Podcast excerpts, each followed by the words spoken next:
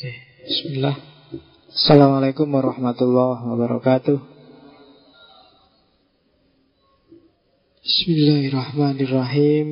Alhamdulillahirabbil alamin. Alhamdulillah nahmaduhu wa nasta'inuhu wa nastaghfiruh wa na'udzu bihi min syururi anfusina wa min sayyiati a'malina. Allahumma salli wa sallim wa barik ala habibina wa syafi'ina Sayyidina wa maulana Muhammadin wa ala alihi wa ashabihi wa man tabi'a huda. Uh, Bismillah. Mari kita lanjutkan Ngaji kita Malam hari ini agak Agak ngantuk saya. Gara-gara Barcelona tadi malam ini. Sampai pagi tidak bisa tidur. Siang juga tidak bisa tidur Sore tidak bisa tidur. Gara-gara jadi moderator Moderator sambil ngantuk. Tapi tidak apa-apa lah Demi teman-teman yang siap belajar filsafat. Tidak teko aku harus pamit Mengingat wajahmu yang kelihatan Iya, jadi tidak apa-apa lah sambil ngantuk dikit-dikit. Semoga ngomongnya tidak ngelantur. Nek ngantuk biasanya ngelantur. Malam ini kita ketemu William James dari tradisi filsafat Amerika yang dikenal dengan nama pragmatisme. Jadi Amerika yang banyak kita caci maki itu sebenarnya punya filosofi hidup sendiri. Punya gaya berpikir sendiri. Yang khas. Yang itu mungkin jadi modusnya orang hidup hari ini. Entah sadar apa nggak sadar.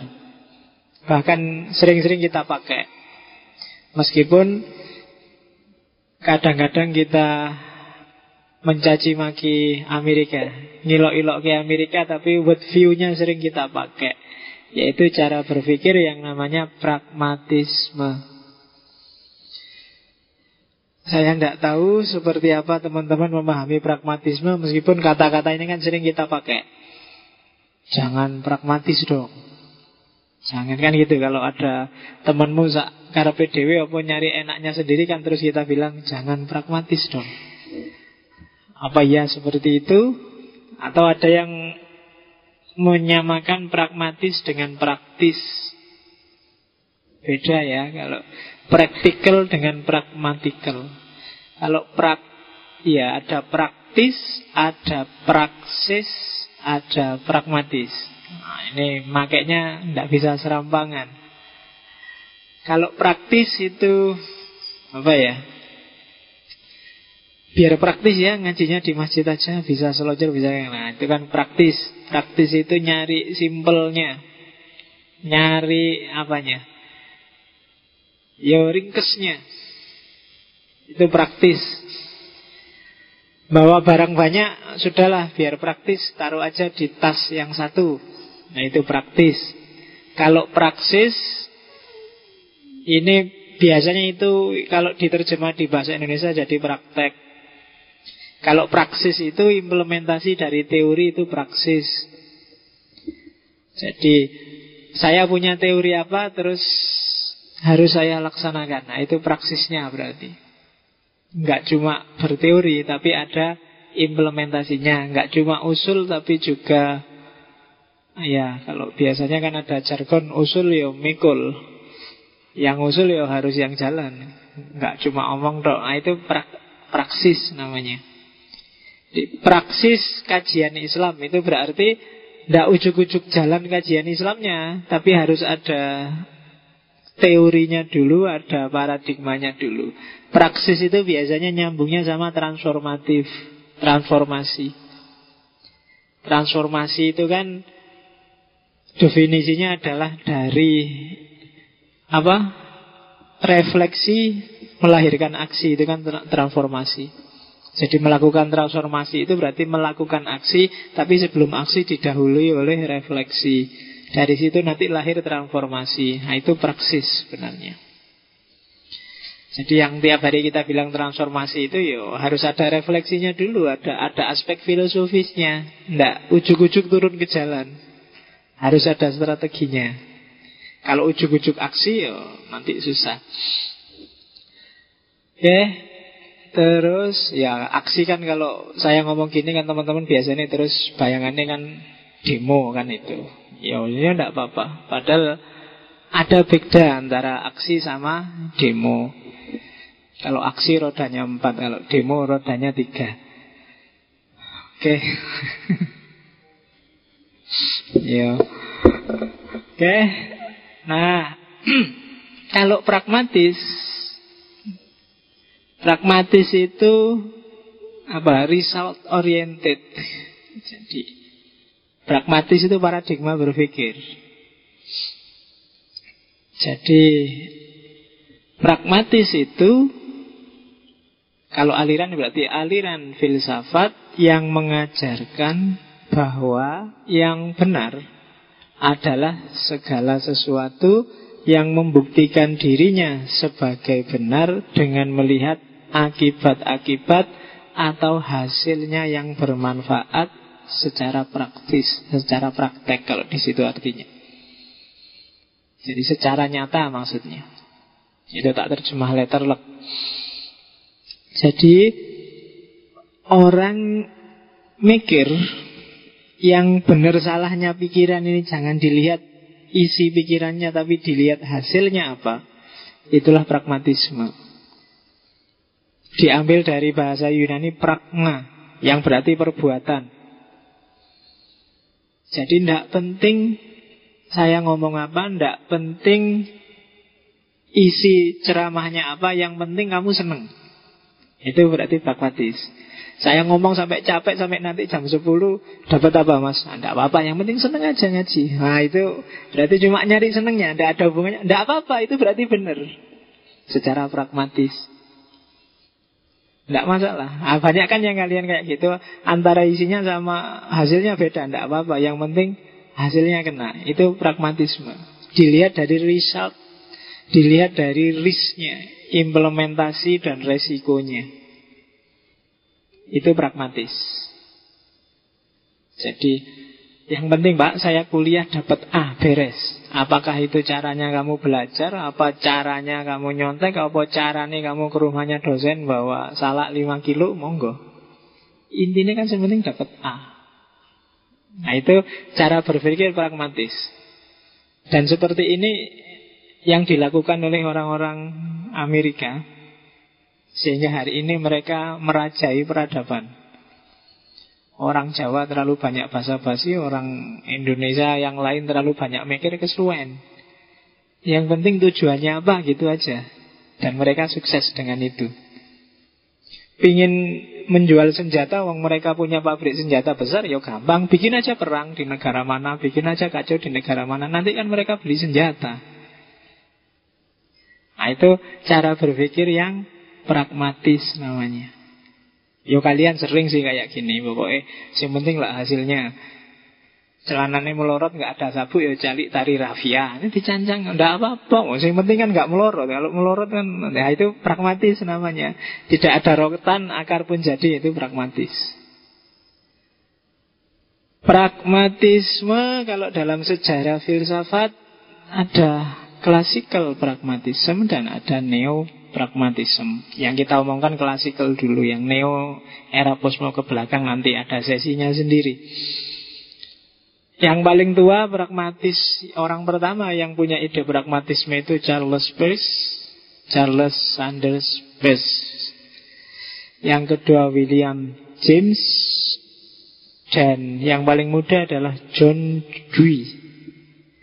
Tapi dari sisi hierarki pemikiran, siapa yang melontarkan duluan, siapa yang nambahi, dan siapa yang dianggap puncaknya yang menyempurnakan, itu urutannya adalah Charles Peirce, William James, eh John Dewey yang nomor dua dan William James yang dianggap puncaknya pragmatisme Amerika.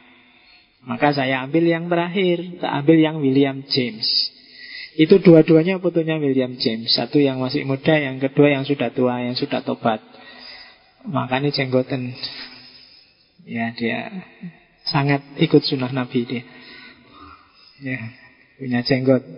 Jadi kalau parameternya kesalehan itu punya jenggot, bangsa ini Kalmak, William James itu orang-orang soleh.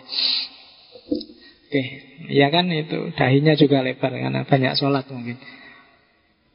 Iya, William James orang pinter dari keluarga pinter juga sehingga dia terbiayai.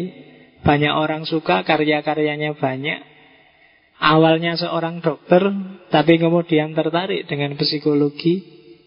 Dari psikologi dia tertarik dengan studi agama-agama dan terus dia menemukan sebuah pola yaitu yang dikenal pragmatisme. Mungkin ada yang pernah dengar atau baca bukunya Varieties of Religious Experience. Ini salah satu kitab sucinya teman-teman dari jurusan psikologi. Khususnya yang suka dengan psikologi agama. Kelemahannya James secara individu dia mudah stres. Jadi gampang apa ya Pokoknya gampang depresi deh. Padahal dia dikenal sangat anu ramah, banyak teman, tapi dia kalau ada masalah suka depresi. Gampang galau. Dikit-dikit galau, dikit-dikit galau. Cuma ya galaunya orang pinter beda sama galau kita. William James galau terus lahir pikiran-pikiran luar biasa. Kalau kita galau kan ya tahu paling kamu nongkrong gitaran Paling bagus kan paling bikin postingan kan itu aja di Facebook. Kalau William James ya kalau ya mikir, refleksi, baca buku dan lahirlah pikiran-pikiran besar. Kalau kita kan nggak bisa kayak gitu kan, mikir juga nggak ngerti pak, baca buku nggak punya pak, nulis apa lagi pak. Jadi ya orang ngopo-ngopo. Sudahlah pak nyari enaknya aja. Sejak kemarin disuruh susah kita pragmatis aja lah pak. Hidup itu kan nyari enak kan gitu Kayak katanya Freud minggu lalu Jangan nyari yang susah-susah Oke Yang sebelahnya itu yang fotonya masih muda. Nanti pragmatisme ini disempurnakan oleh Richard Rorty. Awas salah baca bukan Richard Roti Yo, Nanti kamu keliru Itu roti bakar apa roti anu pak? Enggak, Richard Rorty. Nanti dengan neopragmatismenya Tidak saya sebut-sebut dulu. Nanti di era kontemporer Kita akan ketemu lagi dengan neopragmatisme Oke. Nah makanya urutannya seperti itu. Ada evolusi pemikiran pragmatisme di Amerika. Jadi yang pertama dari Charles Peirce. Katanya Peirce yang penting adalah pengaruh ide pada tindakan. Tidak penting idenya apa, tapi yang penting manfaatnya apa bagi masyarakat. Penerapannya seperti apa. Jadi dari Charles Peirce masih muncul bibitnya bahwa nilai itu tergantung aplikasi. Punya teori daki-daki tapi tidak ada aplikasinya, nggak ada gunanya.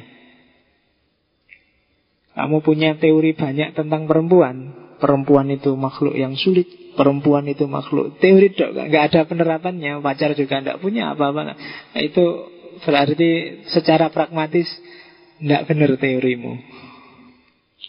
Kalau kamu ngomong perempuan itu rumit, harusnya penerapannya juga implikasi dari teori-teorimu tentang perempuan. Kalau hanya di Facebook bilang, wah perempuan itu makhluk satu-satunya yang tidak bisa aku pahami. Oh kamu nggak punya pacar, ya? Siapa yang kamu pahami? Nah ya kan? Berarti nggak nyambung antara teori dengan penerapannya. Ah, berarti kalau secara cara spes Tidak benar itu. Cuma dikembangkan lagi oleh John Dewey. John Dewey dengan asumsi Akal itu hanya alat. Yang penting bukan benar salahnya, tapi manfaatnya apa, mudorotnya apa, nah, kan gitu. Nah, kalau pakai John Dewey agak lebih melangkah selangkah lagi. Loh. Yo memang tidak saya terapkan Pak. Tapi tulisanku di Facebook itu kan menginspirasi banyak orang Pak. Nah, berarti pragmatis juga dong. Ya Versi John Dewey kamu benar Tapi kalau versi Charles Peirce salah kamu tidak pernah melakukan apa-apa. Pacaran Dwi perempuan nggak punya kok ngomentari perempuan. Tapi secara John Dwi loh, Tapi itu kan ada manfaatnya. Banyak orang terinspirasi loh gara-gara tulisanku itu. Ah Itu berarti berarti tetap benar kan Pak sekarang pragmatis? Ya tidak apa-apa. Tapi terus disempurnakan lagi yang ketiga oleh William James.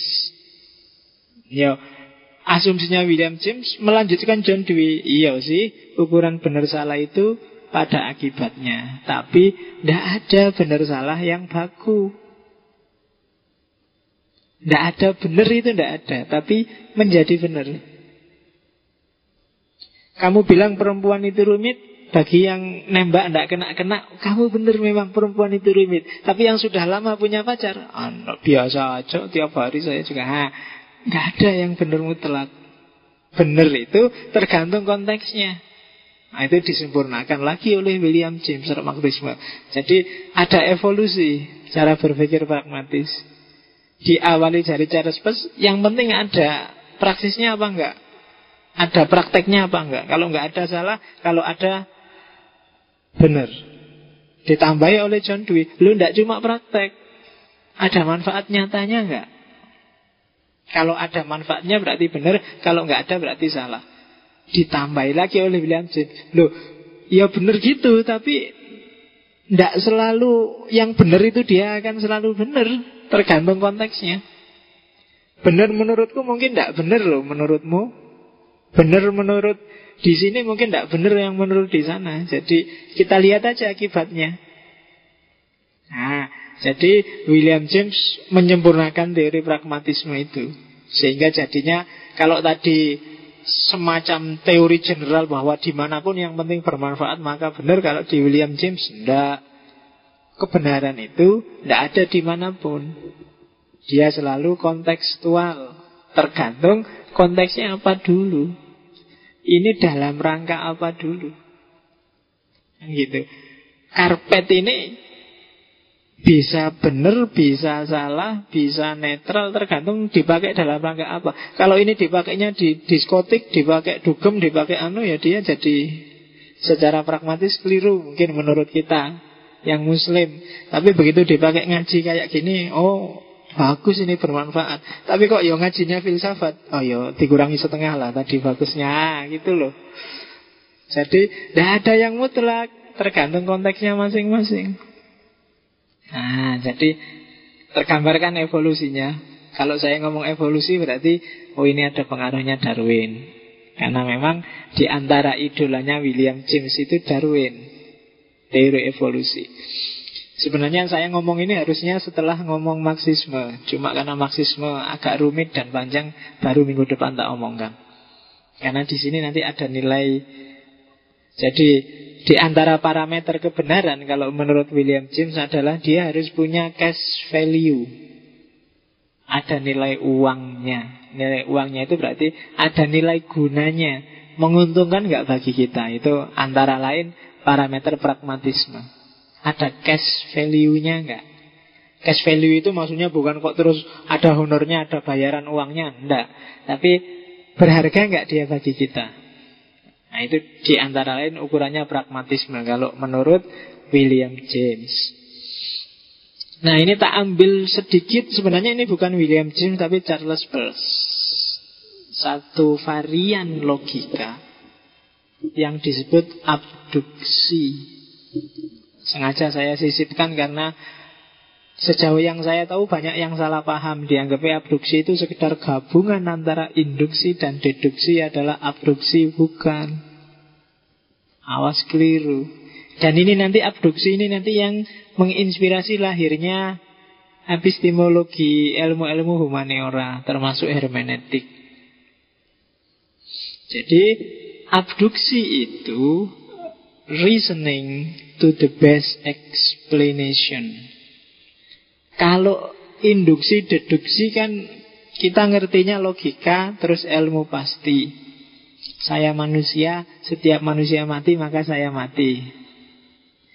Diawali dari saya partikular, setiap manusia mati, universal, dari spesifik ke umum, kemudian berarti saya mati ya. Ini dari spesifik ke umum ini berarti induksi. Kalau dibalik semua manusia mati, saya manusia maka saya mati dari umum terus ke khusus. Maka nah ini ini logika kan? Deduksi yang terakhir itu. Ada induksi, ada deduksi. Tapi Charles Peirce, loh, realitas manusia tidak bisa dikayak gitu kan? Gitu. Banyak hal yang tidak bisa dipastikan kayak setiap manusia mati. Tidak bisa dipastikan Dunia manusia kan nggak bisa mesti. Setiap punya pacar pasti senang, tidak bisa. Setiap punya uang banyak pasti bahagia, tidak bisa juga. Setiap wajahmu cakep terus kamu mesti bisa dapat pacar cakep juga tidak jaminan. Setiap nggak ada loh setiap setiapan permis mayor yang dunia manusia yang bisa universal selalu in case. Maka untuk kasus manusia susah kita tarik kesimpulan induksi atau deduksi. Pokoknya kalau Islam garis keras itu mesti ngamuan. Enggak juga. Kadang-kadang kalian lebih ngamuan daripada mereka Cuma nggak sadar aja. Saya kan cuma ngimbangi Pak. Yo ya podo paling enggak kan? Jadi Cuma kamu nggak sadar. Loh itu yang yang disebut lah, Mikirnya harus pakai abduksi. Jadi penjelasannya adalah The best explanation. Mungkin enggak Selalu sih orang keras itu ngamuan Tapi The best explanation. Nah kemungkinan paling besar yang keras itu mesti ngamuan dibandingkan berbagai kemungkinan yang lain. Makanya disebut the best. The best itu kan yang terbaik dari berbagai alternatif jawaban. Tidak selalu lu punya pacar itu seneng, tapi the best explanation orang yang bisa punya pacar itu seneng. Ya nanti ada parameternya sendiri. Cirinya the best explanation. Jadi cirinya abduksi adalah penjelasannya sifatnya probable. Mungkin. Tidak pasti. Ya memang tidak pasti sih. Cuma kan kita harus memutuskan Bahwa punya pacar itu bisa senang bisa enggak Tapi kan kita harus memutuskan. Senang enggak? Karena untuk kebutuhan praktis kita harus memutuskan. Kamu harus memutuskan Ingin punya pacar apa enggak kan gitu. Kamu harus memutuskan Pingin kuliah apa enggak kan gitu. Ada yang bilang kuliah itu enak Jangan ada yang bilang enggak usah kuliah Kuliah itu bodohi Cari ilmu bisa di mana-mana. Akan banyak ini alternatif. Kita kan harus memutuskan. Kalau dibiarkan cair Pak enggak ada kebenaran mutlak itu Pak. Semuanya iya Untuk kepentingan intelektual iya Tapi di kehidupan nyata kan enggak bisa kita Cair kayak gitu. Maka kita butuh milih salah satu. Dan untuk milih salah satu kan kita harus milih The best explanation penjelasan yang paling benar, paling baik di antara yang tidak baik, di antara yang tidak mungkin, yang paling pasti, pasti di antara yang tidak pasti. Itulah maka kita butuh abduksi. Tidak cuma induksi, deduksi. Kita punya Tuhan, kita punya moral. Itu kan barang-barang yang tidak pasti semua, sifatnya hipotesis. Kamu yakin percaya, tapi kan membuktikan kepercayaanmu itu kan tidak bisa 100%. Pokoknya saya yakin aja Pak, buktinya tidak tahu Pak saya. Saya yakin saya harus bermoral. Kenapa? Tidak tahu. Saya percaya Tuhan itu ada. Kenapa? Ya pokoknya ada lah Pak, wong saya percaya kok. Nah ini kadang-kadang kita butuh the blessed explanation dari banyak penjelasan ada kelemahannya semua. Cuma kita harus milih salah satu. Kamu mau percaya Tuhan apa enggak kan gitu? Kalau dibiarkan ngawang-ngawang kan kita nggak bisa ngawang-ngapain.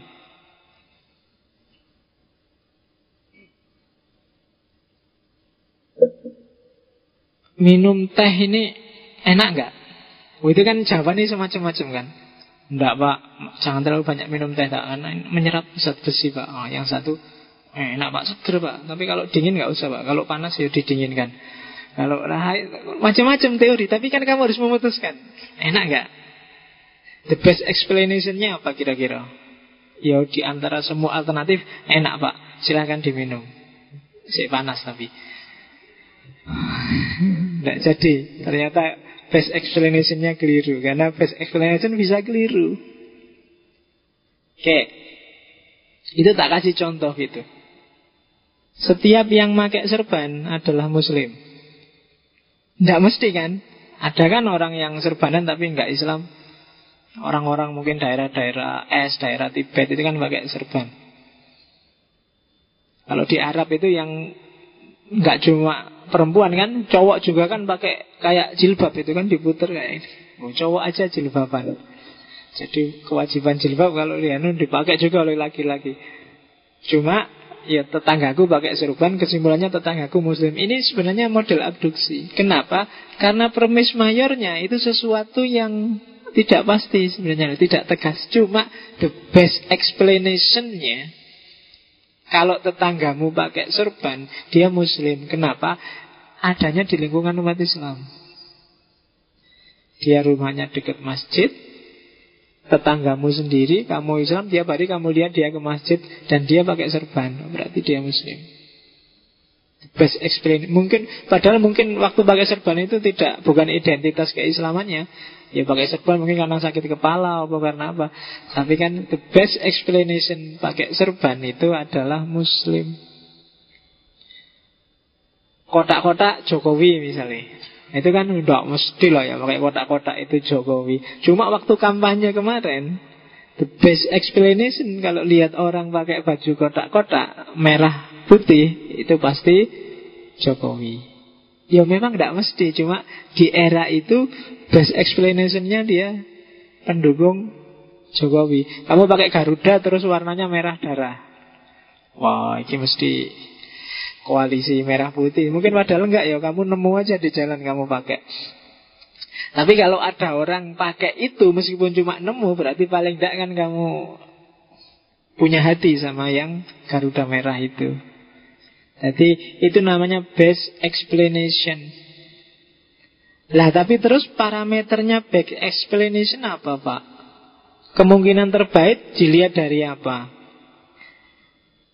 setidaknya ada empat kalau di Charles Bass best explanation itu bisa dilihat dari predictability, koherensi, simplicity, dan fruitfulness.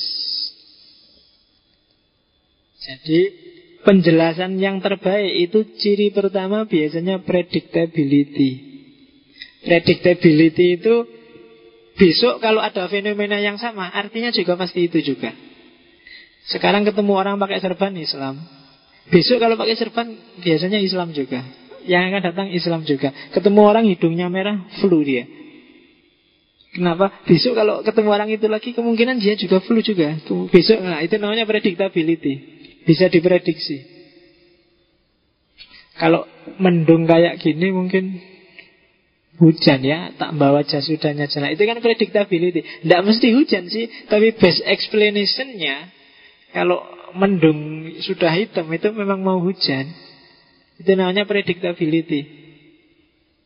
Jadi ke apa?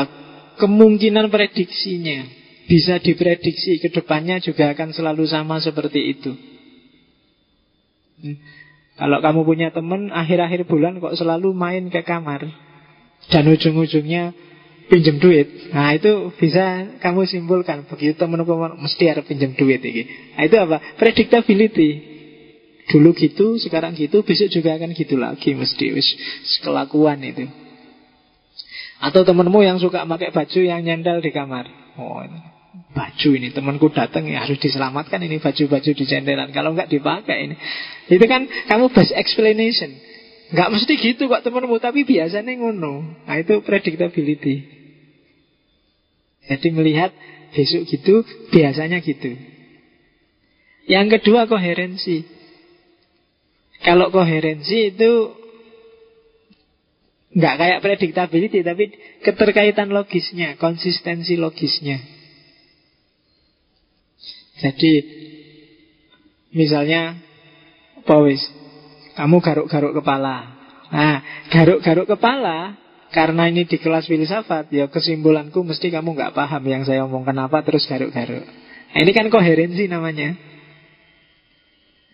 Cuma Garuk-garuk kepala kalau kamu di kos-kosan nggak ada apa-apa garuk-garuk kepala, nggak ada garuk kepala. Secara koherensi bisa tak simpulkan ini mesti ketumbemu sudah penuh itu. Sudah rontok di mana-mana itu. Itu koherensi namanya. Ketika kamu simpulkan meskipun kamu nggak ngelihat ketumbenya kayak gimana, kamu simpulkan dari bolak-balik garuk-garuk itu mesti ketumbean. Nah, itu koherensi namanya. Oke. Sebenarnya ada Obat paling baik untuk ketombe Gundul aja Daripada kamu susah-susah Jadi Koherensi Yang ketiga Simplicity. Simplicity itu biasanya Yang paling mudah disimpulkan. Kalau bahasanya Ghazali At-tabadur ilal fahm. Yang paling masuk akal paling cepat. Jadi Simplicity. Kalau ada pikiran-pikiran bulat dan panjang Biasanya yang paling benar carilah yang paling simple Itu itu di filsafat ada teori namanya Occam Occam Razor Occam Razor itu teori gunting dari filosof namanya Occam Jadi kalau ada banyak teori Ngomong hal yang sama Di antara teori yang banyak ngomong hal yang sama ini Pilihlah yang paling tidak bulat Itulah yang paling benar. Ngomong tentang manusia macam-macam. Cari yang paling nggak bulat itulah yang paling benar.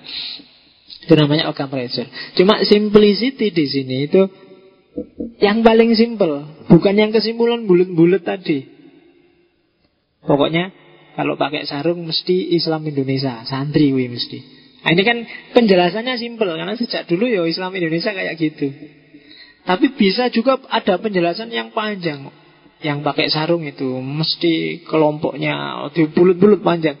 Ini mungkin pengaruh Hindu, yang Hindu ini agis bulat. Ambil yang simple, yang sederhana. Yang keempat fruitfulness. Ini parameter terakhir. Fruitfulness itu gunanya untuk apa? Tujuannya apa ngomongnya? Jadi dalam konteks apa? itu diomongkan. Itu fruitfulness. Kalau konteksnya urusan ke masjid, ya serban itu tanda-tanda keislaman. Kalau konteksnya apa ajaran Islam, ya cadar itu di antara ajaran Islam tertentu. Tapi kalau konteksnya bencana alam, cadar atau masker itu ya untuk nutupi biar nggak ada debu. Itu fruitfulness. Jadi kalau ada orang pakai cadar, orang itu pakai cadar karena di luar banyak debu. Nah itu kenapa sekarang Gunung Kelut sedang meletus. Itu fruitfulness. Menyimpulkan dari konteksnya. Karena ya situasinya memang kayak gitu. Tapi mungkin ada yang di mall, di hotel udaranya bersih kok masih ditutup. Nah itu mungkin dia ikut ajaran tertentu. Atau jangan-jangan dia pilek. Biar nggak nulari orang atau jangan. Itu fruitfulness. Dilihat dari hasilnya. Ah, predictability, koherensi, simplicity, fruitfulness.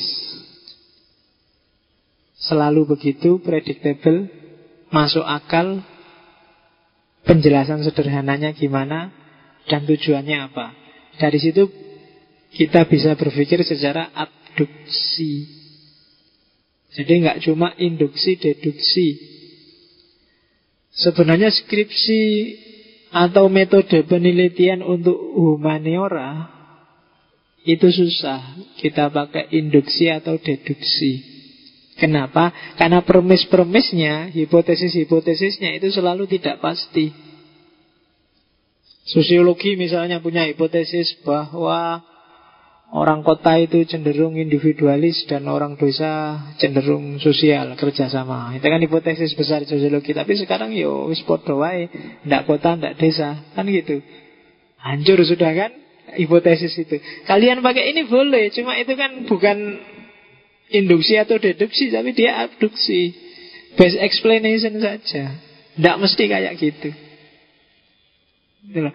Dan itu yang harus hati-hati. Sebenarnya kalau mau serius ya bikin skripsi besok penyimpulan di skripsi ini pakai metode abduksi.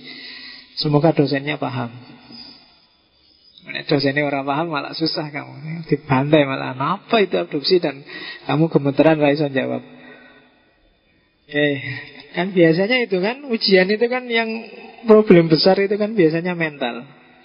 Saya kapan itu nguji belum ditanya mahasiswi sudah nangis duluan. Apa tuh ini? Atau jangan-jangan dia pokoknya prinsipnya gitu daripada ditanya macam-macam tak nangis weh. Iya. Aman itulah. Ada yang ujian itu tidak bisa ngomong belas. Sudah saya tulis pak di situ pak. Waitannya sudah saya tulis bolak balik sudah saya tulis. Jadi tidak ngerti aku nulis apa. Lah sudah tak baca kok nggak ada. Bapak aja yang nggak paham. Waduh. Iya. Aku yang ini. Ada yang marah-marah juga. Bapak tidak tahu, saya yang neliti Pak. Wah, dosen ini di sana ini. Oke, ya macam-macam ujian skripsi itu kan. Psikologi sebenarnya yang banyak bermain. Karena kalau materi ya sebenarnya memang kalian lebih tahu dari dosen nih. Karena kalian yang neliti. Dosennya kan tinggal baca. Cuma kamu kalah secara psikologis. Apalagi dosennya kan kadang uji itu kan. Dosen itu selalu nguji pertanyaan yang tidak kalian siapkan. Biasanya ngono, jarang dosen itu nguji oh, tak siap kira-kira mesti dosennya tak kok iki. Biasanya yang ditanyakan mesti yang lain.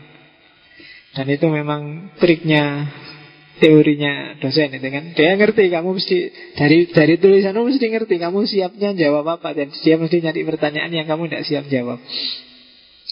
Makanya skripsi itu jangan terlalu sempurna. Lo iya, itu ciri kita kan nih. Jadi kasih salah dikit-dikit. Yang kalian kalau ditanya bisa jawab. Nah kalau sudah benar semua itu bencana bagimu. Karena dosennya akan nyari pertanyaan yang lebih susah daripada yang kalian tulis. Sengaja bikin dikit-dikit. Ngajari ini.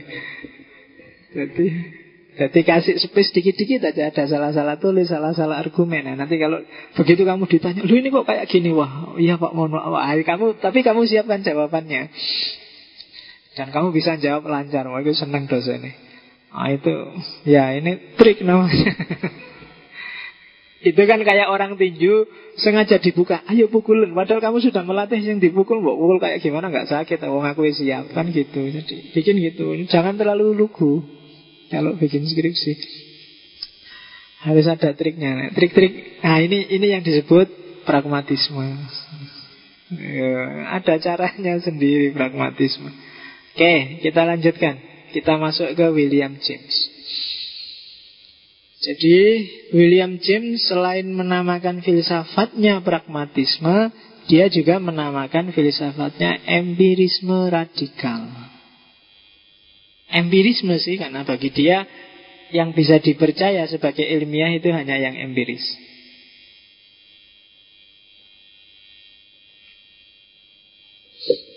Kenapa disebut empirisme radikal? Karena orang harus mengalami sendiri yang empiris itu. Kenapa harus begitu? Karena pengalamanku dengan pengalamanmu mungkin beda. Meskipun merespon objek empiris yang sama. Secara empiris teh ini mungkin sekarang suhunya tinggal 50 derajat. 50 derajat fakta ini bagiku dengan bagimu mungkin beda. Kamu yang suka es teh Mungkin 50 derajat itu sudah terlalu panas Pak. Seger es teh sumuk-sumuk kayak gini Pak. Tapi bagi yang tidak suka es 50 derajat Biasa-biasa aja Nah itu empirisme radikal. Jadi tidak sekedar percaya pada yang empiris, tapi percaya pada yang empiris yang dialami sendiri. Kenapa harus dialami sendiri? Karena pengalamannya orang lain tidak selalu sama dengan pengalaman kita. Nah, jadi dia tidak akan terima kalau pengalamannya orang lain. Penjelasan orang lain tidak mesti kayak kita. Kamu makanlah di warung SS yang sana itu pedesnya luar biasa. Tapi begitu kamu ke sana, ah biasa aja nggak pedes kenapa? Ya seleramu beda. Maka jangan selalu percaya dengan orang lain. Jangan percaya kalau ada orang bilang misalnya kuliah itu kalau ingin sukses, lulusnya cepat, kamu punya pacar sak kelas. Ah misalnya, Karena dengan punya pacar sak kelas kan akhirnya kamu rajin masuk. Bukan karena kuliahnya, cuma ben ketemu pacarmu. Loh, itu kan kamu. Kalau aku mungkin beda. Dengan punya pacar sak kelas malah sumpek. Ya kan, malah tidak konsentrasi. Neng kelas kawinannya lirik-lirikan nggak pernah ngelirik dosennya ngelirik. Iya, temennya yang duduk di sana misalnya tidak seru. Nah itu empirisme radikal. Kamu bilang dukung, kalau aku kok malah ganggu ya. Gitu. Maka tidak sekedar orang harus empiris. Kayak orang modern kan yang dipercaya cuma empiris. Tapi harus radikal. Harus ngalami sendiri. Karena banyak orang bilang Kawin itu Enaknya cuma 10% uh, Enaknya 80% Nah kamu tinggal jawab Ini empirisme apa empirisme radikal kalau empirisme radikal, aku tidak percaya sebelum mengalami sendiri. Nah, kan gitu jawabannya. Tidak mesti. Mungkin menurut kamu, kalau gitu aja 80%. Biasa aja tuh Pak. Wah, misalnya. Ada kan yang kayak gitu. Jadi, tidak sekedar empiris pragmatisme itu dia harus empirisme radikal. Hayatilah, alamilah, dan manfaatkanlah sesuai perspektif dan kepentinganmu. Ngaji filsafat ini membosankan apa menyenangkan? Alami sendiri. Itu empirisme radikal. Datang dulu kalau nggak suka ya besok nggak usah datang lagi. Adalah. Ternyata cuma dapat teh. Kalau cuma teh segelas kecil aku bisa bikin sendiri di kamar. Nggak usah datang lagi besok misalnya. Loh itu kan pengalamanmu sendiri. Bukan karena dikasih tahu orang. Jadi William James menyebut dirinya sendiri termasuk empirisme yang radikal Oke, sekarang kita lihat asumsi-asumsinya. Kenapa sih kok orang kemudian cara berpikirnya jadi pragmatis? Struktur asumtif apa yang melahirkan pragmatisme? Oke, pragmatisme lahir yang pertama dari perilaku yang agresif. Agresif itu berarti aktif mencukupi dirinya sendiri, tidak pasrah, anti metafisika, anti yang abstrak-abstrak. Ini sebenarnya cirinya filsafat modern. Eksis sebagai dirinya sendiri. Maka semua ilmu nanti diolah untuk kepentingannya sendiri. Itu agresif. Cirinya cara berpikir barat. Termasuk Amerika. Orang berpikir itu kan ada dua gaya. Ada yang gayanya agresif, ada yang gayanya reseptif. Sebenarnya orang timur itu lebih cocok untuk bergaya reseptif. Reseptif itu menyiapkan diri untuk menerima pengetahuan. Kalau agresif itu mengusahakan keluar dari diri untuk mengejar pengetahuan. Itu ada bedanya. Makanya timur cenderung agak mistik, sementara barat lebih rasional. Karena mengejar keluar itu agresif. Dan alatnya ya pakai akal, pakai indera. Tapi kalau melihat ke dalam, itu lebih intuitif. Reseptif itu kan intuitif. Karena pengetahuan dari luar, kamu diem, biarkan pengetahuan itu masuk. Maka cara belajar versi barat, versi timur kan beda. Kalau di barat, siswa disuruh cara belajar siswa aktif. Siswanya bisa aktif beneran. Kalau di Indonesia kebalikannya. Kamu disuruh aktif bikin makalah ya. Baru makalahnya besok pagi Malam ini baru inget Loh iya bikin makalah ya. Nah mungkin gitu. Saya tertarik mungkin perlu diteliti Mungkin memang cara belajar untuk daerah timur Termasuk Indonesia itu tidak agresif Tidak siswa aktif Tapi siswa reseptif. Di siswanya diatur agar secara mental siap menerima informasi pengetahuan apa saja jadi yang disiapkan mental mental reseptifnya. Jadi tinggal kalau sudah siap tinggal diisi, diceramahi, disuruh baca buku baru masuk. Tapi kalau disuruh aktif kayak di barat mungkin enggak. Enggak bisa. Itu hipotesisku. Ah. Jadi mungkin kamu kapan-kapan kalau ada seminar pendidikan coba ditanyain profesor-profesornya. Karena memang DNA kita yang diwarisi dari nenek moyang itu modelnya model reseptif semua. Yang belajar kejawen, yang belajar tasawuf, yang belajar filsafat timur pasti akan ngerti bahwa modus keilmuan kita itu modus reseptif, tidak agresif. Makanya kita kalah terus kalau sama Barat Karena Barat mewarisi agresivitas. Kita ingin nyanyi Barat Terus kita gayanya kayak Barat Tetap kalah. Gak akan bisa ngejar mereka. Mereka sudah mendarah daging Apa-apa itu kan banyak ditentukan juga Oleh struktur darah daging Struktur DNA Kenapa orang Arab itu gak bosan-bosan perang Ya memang komposisi DNA-nya memang ya mewarisi perang. Kalau nggak ada perang mungkin gatel tangannya. Harus perang. Itu kan kayak tiba-tiba zaman dulu Saddam Hussein tiba-tiba nyerang Irak, tiba Iran, tiba-tiba perang Irak-Iran selesai kan, ala kok sepi ya daripada nganggur nyerang Kuwait. Terus kan gitu dulu, karena memang struktur DNA-nya perang. Nggak enak kalau nggak perang itu gatel. Kalau nggak percaya, bu, kalian baca sejarah dunia itu, dunia Timur Tengah itu. Carilah satu tahun yang nggak ada perang. Nggak akan ketemu kalian. Mesti ono perang terus. Itu urusan warisan DNA juga. Kalau nggak ada perang ya tiba-tiba gegeran karena PDW. Mesir itu kan ini daerah Timur Tengah. Mesir itu kan nggak ada apa-apa, nggak ada angin, nggak ada hujan. Sudah lama ya kita nggak perang terus gegeran sak kancane dewe. Jadi Mesir rusuh sekarang. Suriah juga begitu. Jadi ada harus kalau ingin membersihkan itu yo dibangun anunya karakter building sejak awal untuk anak-anak kecil itu dijauhkan dari perang. Tapi selama tidak ada upaya itu yo masih berat. Nah kayak kita juga. Kalau saya ingin sama Barat harus kenal dirimu sendiri. Barat jelas agresif, mengembangkan epistemologi yang agresif mereka jaya. Gak kayak kita. Terus dari agresif ini melahirkan pragmatisme. Yang kedua emotif Kenapa sih orang berpikir pragmatis Mengejar kepuasan Mikir itu kan jelimet, ruwet, prosesnya panjang. Kalau hasilnya Akibatnya Sesuai dengan yang diinginkan Kan puas. Tidak ada orang kan yang proses saja.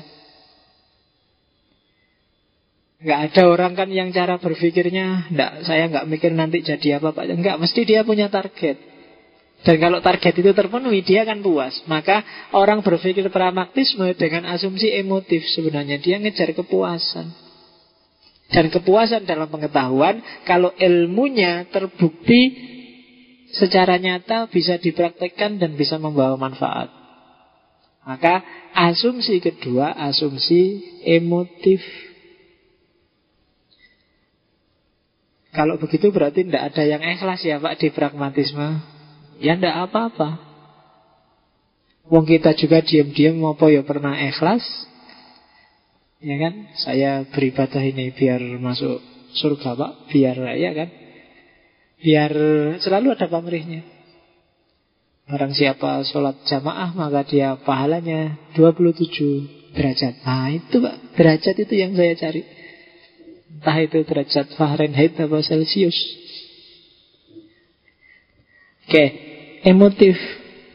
Cari kepuasan. Yang ketiga, kebebasan.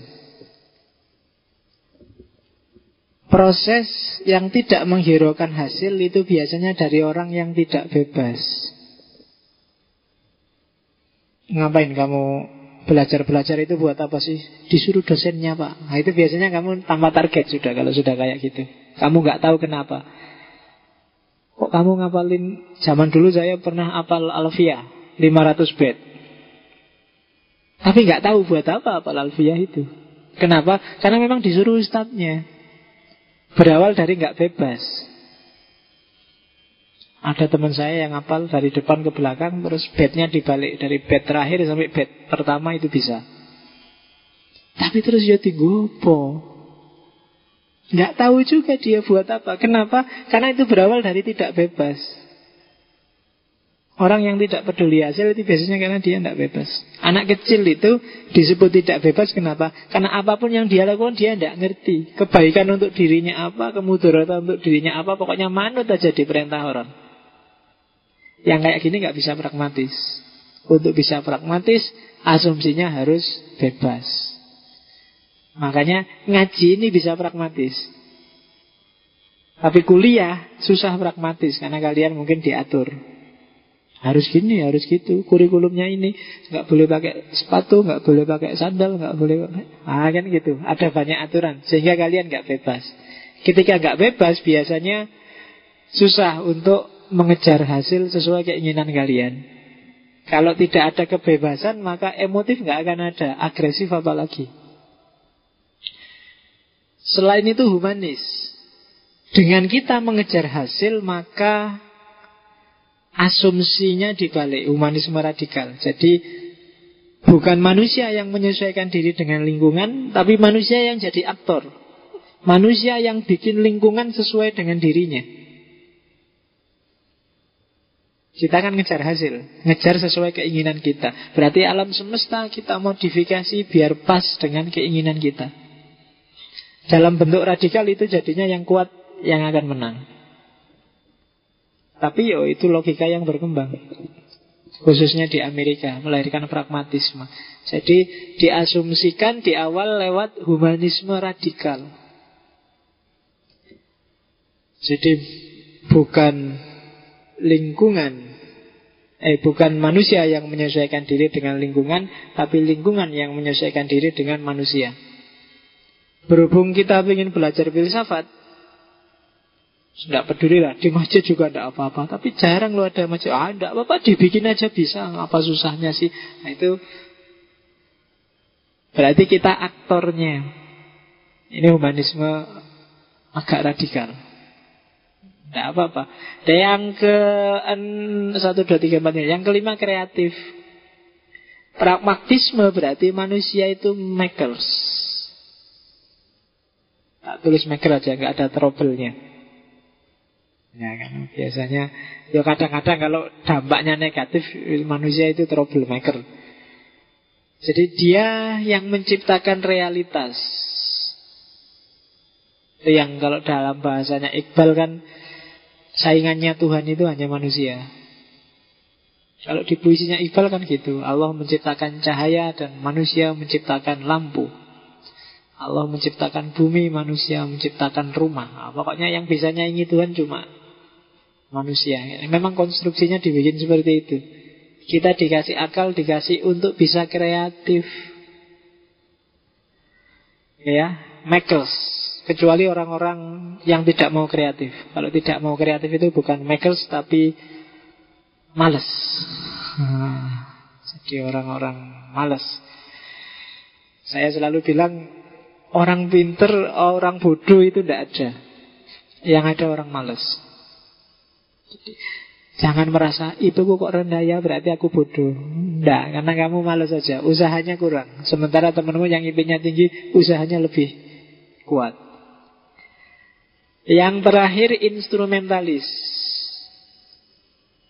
Pragmatisme menjadikan semua yang di luar dirinya adalah alat untuk kepentingannya. Instrumentalisme ini nanti dari filosof ketiga dari pragmatisme yaitu John Dewey. Jadi instrumentalisme Segalanya hanya jadi instrumen Untuk tujuan-tujuannya manusia. Itu instrumentalis. Makanya pragmatisme sering juga disebut Filsafat instrumentalisme. Oke Nah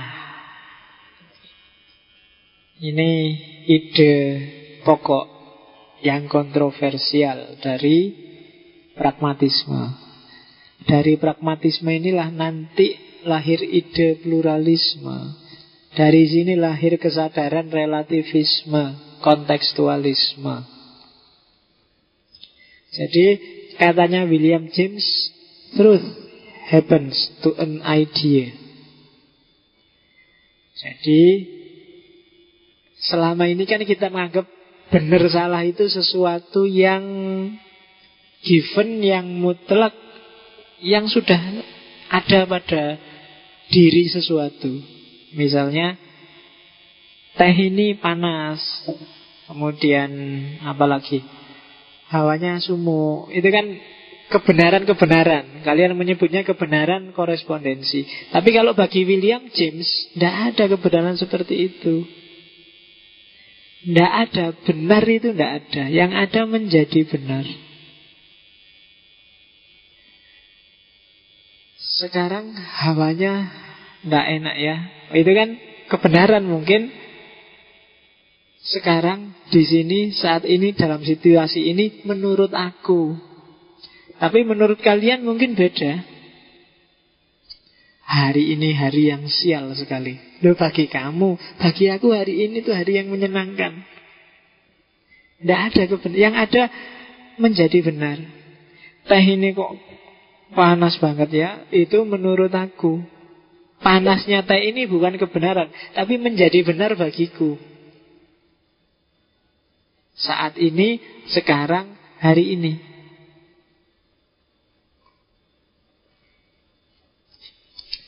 Aku lihat wajahmu itu pengen mukul, pengen wah itu loh. Loh itu kan mungkin kebenaran, cuma kebenaran bagiku saat ini aku sedang jengkel luar biasa, cuma ndak wani bales wani ini kowe. Nah itu menjadi benar. Agama nanti juga seperti ini. Tidak ada kebenaran yang mandek, yang diam, statis, mutlak. Dia selalu bergerak menjadi benar menurut aku, menjadi benar menurut dia. Al-Qur'annya bisa sama tapi begitu dibaca Imam Ash'ari begitu dibaca Imam Syafi'i begitu dibaca Imam Hanafi ya, melahirkan kebenaran-kebenaran yang sangat variatif. Kenapa? Karena benar yang diam itu tidak ada. Yang ada selalu menjadi benar. Jadi truth happens to an idea. Idenya Syafi'i benar menurutku tapi tidak benar menurut orang yang madhabnya Hanafi. Jadi truth happen to an idea. Jangan percaya dengan kebenaran yang statis dilembagakan, yang diabsolutkan. Jangankan itu. Tuhan aja kan di kepala kita bisa macam-macam loh. Allah versiku dengan Allah versimu, penangkapanmu tentang Allah, penangkapanku tentang Allah bisa beda-beda. Ya mungkin yang karena kamu belajar syariah, belajarnya fikih, terus Allah itu bagi kamu lebih dominan sifat hakimnya Adilnya. Pokoknya ngukur Kalau kamu sholatnya nggak benar Besok tak sate di neraka. Kalau kamu sholat eh, ya kamu, Jadi Allah jadi tukang sate. Nah akhirnya Allah jadi tukang pukul Allah jadi tukang bakar-bakar Kan gitu. Di persepsimu. Jadi bayanganmu Allah itu ada di atas sana Terus menteleng ke bawah lihat kamu. Ayo ayo maksiat kamu. Ayo ayo kan gitu. Allah itu selalu gitu terus tapi mungkin karena kamu belajar yang lain mungkin kamu filsafat atau anu yang Allah itu yang dominan bukan hakimnya Pak, tapi Rohman Rohim. Allah itu sayang pada kita. Nah, jadi kalau lihat kamu maksiat, dulu maksiat anjir. Nah, kalau senyum-senyum lihat kamu, "Mbok, jangan maksiat toh, maksiat." Ah gitu. Persepsinya Allah yang ada di kepalamu dan kepalaku bisa beda. Lo Allahnya sama, cuma dia menjadi benar menurutmu dan menjadi benar menurutku bisa beda.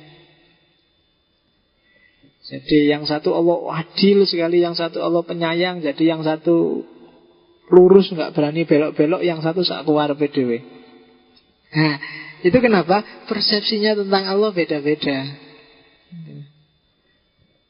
Yang satu ngukur kan, takbir aja diukur. Ini tangannya sampai pundak apa sampai bawah telinga ya. Kalau ah, kan ada yang gini, Allah, ada yang wah, ada yang ya, gitu aja. Ada yang nggak pakai gini-gini selesai beres. Kenapa? Kebenarannya beda-beda. Oke. Yang nuding ada kan ada yang gini, ada yang biasa, ada yang goyang-goyang, ada yang itu. Bagi kamu benar yang goyang-goyang, ada yang enggak pak. Gini mantep pak.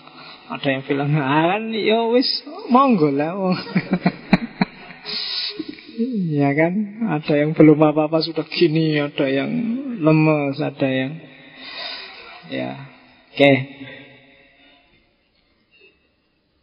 Jadi truth happen to an idea. Ya itulah, itu indahnya beragama kan gitu. Sekarang orang mudah marah sih. Kalau ada yang gini-gini zaman kecil itu dibikin guyonan. Jadi marah kalau saya dulu habis gini terus temanku sebelahnya, ah menang aku gitu. Kecil itu seru. Cerita hantu-hantu juga kan zaman kecil. Zaman dulu ada hantu. Bentuknya jari ini, jari-jari sepotong. Kalau pagi malam-malam di musola ada jari jalan sit. Orang satu musola takut semua sama hantu itu. Didoain nggak nyingkir, dibacain yasin nggak nyingkir. Akhirnya ada anak kecil yang bisa menyingkirkan hantu jari itu. Begitu hantunya muncul dikasih, It. ah menang aku terus hilang hantunya. Oke, ya itu cerita cerita dari musola itu kan gitu waktu kecil dulu. Sekarang nggak ada ya anak tidur di musola. Kalau saya masuk dulu maghrib sudah di musola. Nanti ngaji sampai isya, nanti macam-macam sampai malam tidur di situ. Kalau subuh disempeti sama Pak kaum itu suruh Ayo subuh subuh kan itu Romantisme masa lalu. Kalau sekarang kan enggak Kalian di masjid pun ya nongkrongnya di luar. Kalau di dalam ya paling Sama takmirnya sampai dikunci kan. Ya Epi, Epistemologinya berbeda. Oke. Ah, jadi menjadi benar. Ya banyak lah contohnya. Rokok itu. Rokok itu tidak benar bagiku Tapi mungkin benar bagimu. Bagiku merusak kesehatan. Mungkin bagimu justru mendukung kesehatanmu. Itu kan? Kalau saya nggak ngerokok pak Pening pak itu. Hal kan beda. Saya mampu rokok pening Kan beda gitu. Jadi ya Maka yang nggak ngerokok Ya pahamilah epistemologinya orang rokok Cuma yang ngerokok ya Pahamilah epistemologinya orang yang nggak ngerokok Itu namanya integrasi interkoneksi Oke Terus jadi implikasinya apa? Tidak ada kebenaran mutlak, tidak ada kebenaran umum, tidak ada kebenaran absolut. Kebenaran itu selalu plural, sesuai pengalaman masing-masing orang. Lembaganya bisa sama, ADART-nya bisa sama. Tapi pemahaman tentang kebenaran lembaga dan ADART itu setiap kepala pasti beda-beda. Tradisionalisme itu bisa kamu sebut kolot, tapi juga bisa kamu sebut romantis. Ya kan? Modern itu bisa kamu sebut maju, tapi juga bisa kamu sebut kering. Tergantung menyebutnya. Postmodern itu bisa kamu sebut menghargai lokal, bisa kamu sebut relatif tidak pasti. Lo macam-macam tinggal kamu melihatnya. Plural. Islam itu ada yang bilang Islam itu destruktif sifatnya orang yang nggak suka Islam ada yang bilang loh Islam itu rahmatan lil alamin cinta damai.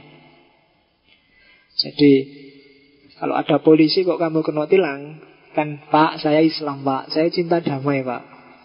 Damai aja lah pak. Berapa pak? 50 apa? kan gitu. Islam itu cinta damai. Nah Terus ada teorinya lagi. Ya Kenapa sih kok William James mengeluarkan ide kebenaran yang plural Karena dia melihat dalam tradisi filsafat sebelumnya Kebenaran ini jadi rebutan baik oleh kelompok yang rough minded dan tender minded. Yang tough minded ya pendekatannya empiris, yang tender minded pendekatannya yang rasional. Rasionalisme, empirisme ini debat mesti nggak ada akhirnya. Yang satu bilang hidup itu harus idealis. Ah, idealis apa gunanya? Hidup itu yang harus realistis, faktual, empiris. Idealis saja ya rusak. Nah, dari inspirasi ada debat antara kelompok tough minded dan tender minded ini terus lahir ide pragmatisme. Kalau dilihat-lihat yang rasional ya benar, yang empiris ya benar. Yang paling benar yang mana? Kan kamu bingung. Coba ya kamu jelajahi kita ngaji sudah hampir sudah 50 kali lebih ini kan. Di setiap tokoh, di setiap isu yang kita angkat kan kuabe kok kelihatannya benar ya. Minggu lalu ya benar, dulu ya benar. Rousseau ya benar, Thomas Hobbes ya benar. Kemarin Freud ya benar juga. Darwin kok yo ya, kata yo ya kok benar kafe yo. Itu yang dilihat oleh William James. Loh, memang semua benar sesuai perspektif dan dasarnya sendiri-sendiri. Tidak ada kebenaran yang tunggal. Kebenaran selalu sifatnya perspektif kontekstual. Bahkan dalam dirimu sendiri kan kebenaran itu selalu berkembang. Dia tidak statis. Yang benar dulu sama benar sekarang kan beda. Mungkin dulu kamu dari tradisi Misalnya kamu dari NO di kampung itu subuh mesti kunut. Kalau nggak kunut merasa berdosa. Nah sekarang kamu tambah pinter, tambah pinter.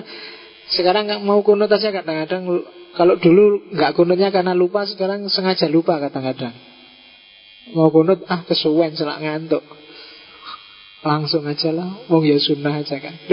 Ada pergeseran kan? Caramu membaca agama. Dulu tahajud, rajin, sekarang enggak. Ah, tahajud terus-terusan juga ngapain? Pak Yang penting hati kita selalu nyambung pada Allah. Alasan mudah Nah itu ada perkembangan tentang ide kebenaran. Jadi Enggak, kebenaran itu selalu plural. Dan ini nanti yang diwarisi oleh orang-orang posmo Ini nanti yang menginspirasi lahirnya Tradisi besar yang baru di dunia barat Yang diawali dari berpikir yang pragmatis Oke. Nah, ini kriteria kebenaran. Ini sebenarnya ngambilnya dari Varieties of Religious Thought. Kalau kebenaran itu plural, terus jenisnya apa saja? Yang pertama adalah jenis immediate luminousness. Kebenaran langsung. Kebenaran langsung itu cirinya gampang. Begitu ada orang menjelaskan terus kamu mantuk-mantuk. Wah, itu dia, itu kebenaran sudah. Jadi nggak susah-susah, simple. Pokoknya responnya selalu gitu. Responnya mantuk-mantuk terus, wah, ini dia yang tak cari-cari itu. Itulah immediate luminousness. Kamu nggak mikir itu, nggak pakai mikir panjang, langsung klop aja sama dirimu. Itu immediate luminousness. Yo contohnya banyak. Kamu nggak harus tak sebut satu-satu. Tiap hari kan kamu sering manduk-manduk sama ah itu dia. Bukan manduk-manduk karena ngantuk apa karena anu ya. Kalau ada dosenmu ngomong ah ini dia. Kalau di barat menyebutnya eureka moment. Momen apa? Momen aha, momen Eureka itu kan kata-katanya Archimedes waktu menemukan hukum Archimedes itu. Jadi waktu itu sebenarnya dia mau mandi. Baknya sudah dikasih air penuh, terus dia nyemplung di situ dan ngeluber.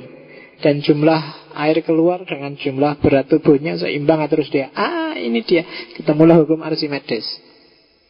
Sama kayak Newton waktu lihat apel jatuh. Ah, ini dia apel jatuh. Sama kayak kamu kalau lihat ada cewek pakai rok mini. Ah, ini dia. Gak tahu ini dia apa. nah itu momen kebenaran itu sebenarnya. Jadi immediate luminosity. Ya enggak tahu saya kamu menemukan kebenaran apa itu waktu lihat ada orang lewat pakai rok mini, tapi itu sebenarnya momen kebenaran. Ada pemahaman langsung yang tiba-tiba muncul dalam dirimu.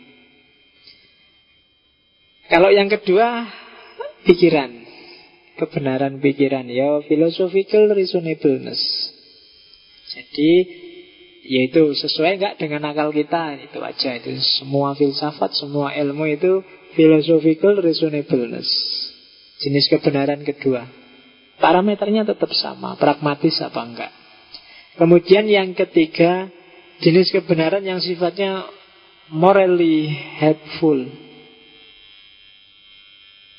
kebenaran moral jadi parameternya apakah kebenaran moral itu bikin kita lebih manusiawi apa enggak?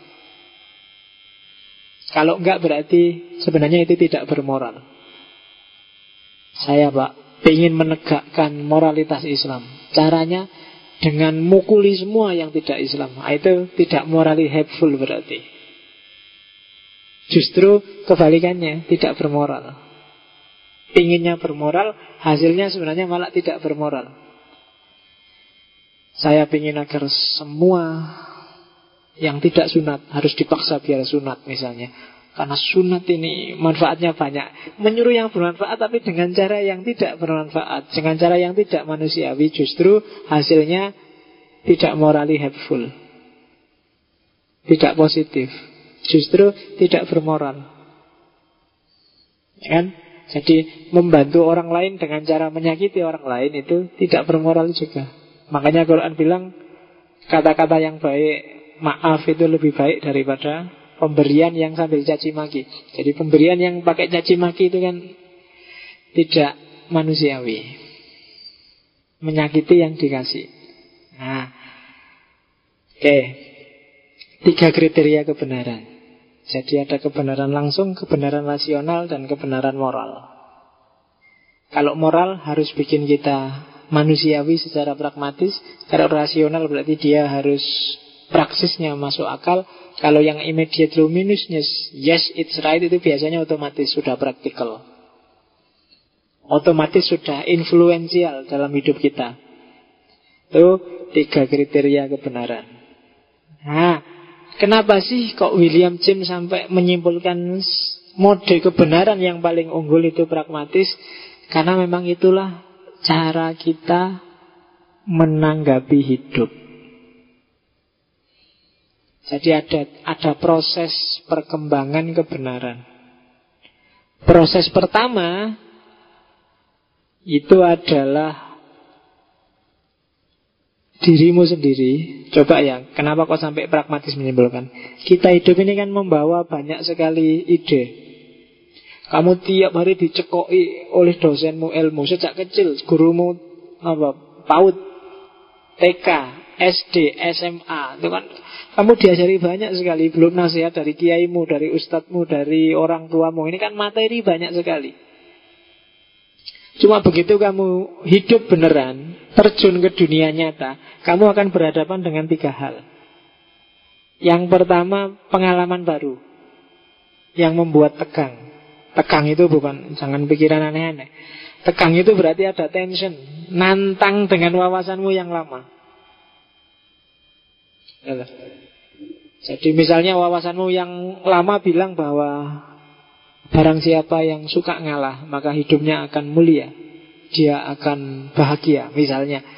Tapi begitu lihat pengalaman, ini ada orang yang ngalah terus, kualah terus ternyata malahan. Hidupnya malah sumpek. Dia diinjak-injak, ditindas. Oh ini kan ada ketegangan. Kamu dulu diajari waktu kecil bahwa Islam itu agama yang cinta damai, tidak suka tawuran. Hari ini kamu mengalami lihat fakta, ada orang Islam yang senengane tawuran. Itu kan ketegangan sudah pikiranmu. Aduh, kamu galau sekarang kan. Islam sing bener ki sing dia janjane. Ya, kamu tanya sudah. Ternyata informasi lamamu tidak berdaya. Kamu mau ngeyel, tidak ada Islam mesti cinta damai. Kalau ada yang kayak gitu, yang keras-keras itu bukan Islam. Tapi kamu nggak bisa membohongi dirimu. Mereka ngakunya Islam. Mereka bahkan merasa masuk surga duluan. Nah, itu kan ada pengalaman baru yang nantang wawasan lamamu. Atau yang kedua, kamu ketemu orang yang pandangannya kebalikannya dengan pandanganmu atau berbeda. Dan dia juga bisa hidup. Bahkan lebih enak dari kamu Bahkan lebih nyaman dari kamu. Itu kan tantangan. Mungkin kamu lihat orang Kamu dikasih tahu dulu waktu orang hidup harus beragama. Kalau orang yang tidak beragama itu wah, Mesti hidupnya rusak, kacau. Begitu kamu jalan-jalan ke luar negeri itu Banyak orang ateis malah kaya raya Istrinya cantik-cantik lagi. Duitnya banyak Sementara kamu yang Islam yang kerja keras Puasa Senin Kemis sholat malam. Ada hidupmu kembang kempis Istri juga seenaknya Sementing orang sing gelem. Karena kan Kalau kalau dalam bahasa Jawa Apa? Syaratipun tiang nikah niku Namung kali Kali sinten jadi karena ada yang mau ya cuma itu. Sementara orang yang ateis nggak duwe Gusti Allah, nggak kenal Tuhan, hidupnya sakarpe dewi enak. Terus kamu dihapusi sama Kiai Munda itu. Itu dilulu sama Allah itu. Dianu dan kamu kok berat ya menangkap kayak gini ya aku kok aku yang susah ini Gusti Allah cuek padaku apa gimana wong aku sudah sholat duha sudah sholat tahajud sudah sholat ah, Nah, berat. Tantangan kan ini bagi kamu. Enaknya gimana ini? Masa Gusti Allah cuek padaku? Apa susahnya sih aku dibikin seneng di sini? Apa Allah nggak bisa bikin itu? Tega sekali Allah padaku kan gitu kamu tanyanya. Ada ketegangan lagi. Atau ada keinginan baru. Yang ini kalau pakai perspektif lamamu nggak nyambung. Yo sejak dulu sih Ustadku ngelarang pacaran itu haram Tapi kalau sudah jatuh cinta kayak gini gimana ditahan? Kalau ditahan terus sakitnya di situ nanti. Yo kamu urusanmu kan? Yo di situ. Masa aku kan wis urusannya beres. Ya kan? Oh ini kan tantangan berat ini. Katanya nggak boleh Tapi ini tidak bisa tidur aku pak siang malam. Wah, tantangan. Banyak sebenarnya kan yang gini-gini. Ada yang nantang persepsimu, nantang gaya hidupmu, nantang. Wah. Terus muncul keinginanmu yang baru. Nah, ada dilema batin. Ini yang lama dipertahankan nggak ya enaknya? Step 2. Kamu refleksi, refleksi. Nah, biasanya terjadi adaptasi-adaptasi. Adaptasi itu misalnya sebenarnya pacaran itu tidak apa-apa kok Pak, asal masih berada dalam koridor ajaran Islam. Wah, itu kan gayamu kan terus gitu. Pokoknya asal Islami tidak apa-apa kok Pak. Sebenarnya nyari justifikasi justifikasi itu janjinya kamu pikiran lamamu masih nggak mau kamu lepas. Sementara yang baru Tidak bisa kamu cuekin Terus kamu bikin adaptasi-adaptasi Sebenarnya Islam itu tetap bagus ya Pak Hanya oknumnya saja Pak yang jelek nah, kan? Adaptasi-adaptasi Tapi nanti setelah adaptasi selesai Akhirnya Sebenarnya yang lama akan kamu tinggal Kamu ambil yang baru Yang Biasanya yang baru ini Yang paling pragmatis yang paling kamu butuhkan, yang paling kamu inginkan untuk berhasil. Itu yang terjadi biasanya. Dari banyak ide lama, sekarang kamu cermati dirimu sendiri ya, sejak dulu di kampung, mungkin dulu dari pesantren. Yang hari ini ide-ide yang masih kamu percaya sebenarnya ide yang masih pragmatis, masih relevan. Yang tidak relevan itu biasanya sudah banyak kamu buang. Dulu mungkin kamu Saya anti TV pak Anti internet pak Banyak penyalahgunaan internet banyak Tapi lama-lama sudah geser sudah Apalagi lihat video-video gambar kayak gitu Tidak pak Begitu lihat pertama Ah kalau cuma sekali tidak apa-apa Saya bisa tobat pak. Pulang ke kamar Ingin nonton nih Orang apa-apa lah Oh tidak apa-apa Dosa kecil. Lagi dosa kecil. Lama-lama kan kamu ganti dalil sudah. Lihat kayak gini ini tidak apa-apa. Ini kan ibrotan liulil absor pak. Ah wis. Ganti sudah teorinya sekarang. Dulu nggak boleh sekarang jadi boleh. Kenapa? Yang lebih pragmatis yang kamu ambil Yang lebih sesuai untuk kepentinganmu. Dan itu yang terjadi dengan progres ide dalam hidup kita. Silahkan kamu cermati sendiri nanti malam dipikir-pikir Kamu masih percaya apa, sudah nggak percaya apa. Yang dulu kamu anggap benar, sekarang kamu cuekin. Yang dulu kamu anggap benar, sekarang kamu nggak peduli lagi. Nah, Itu mungkin sangat banyak. Karena memang lo bukan salahmu, ini proses manusiawi Kenapa? Kamu berhadapan dengan pengalaman baru Kamu ketemu orang baru Kamu punya cita-cita keinginan yang baru. Begitu masuk Jogja, wah aku punya cita-cita nulis buku pak. Nah, terus ngajinya jadi kurang, tajudnya jadi kurang karena pengen nulis buku. Cuma akhirnya bukunya nggak jadi, ya tajud itu tetap kurang. Tapi yang tidak apa-apa, karena memang wawasan kita berubah-ubah terus. Tinggal kita manajemennya yang bagus. Oke. Nah, terus mengujinya gimana? Ujian pragmatis itu seperti apa sih? Ujiannya dua Ada prospektif Ada retrospektif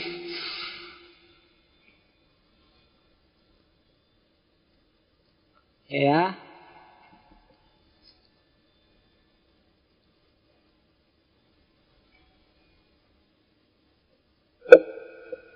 Prospektif itu benar salahnya pikiran itu dilihat dalam kenyataan.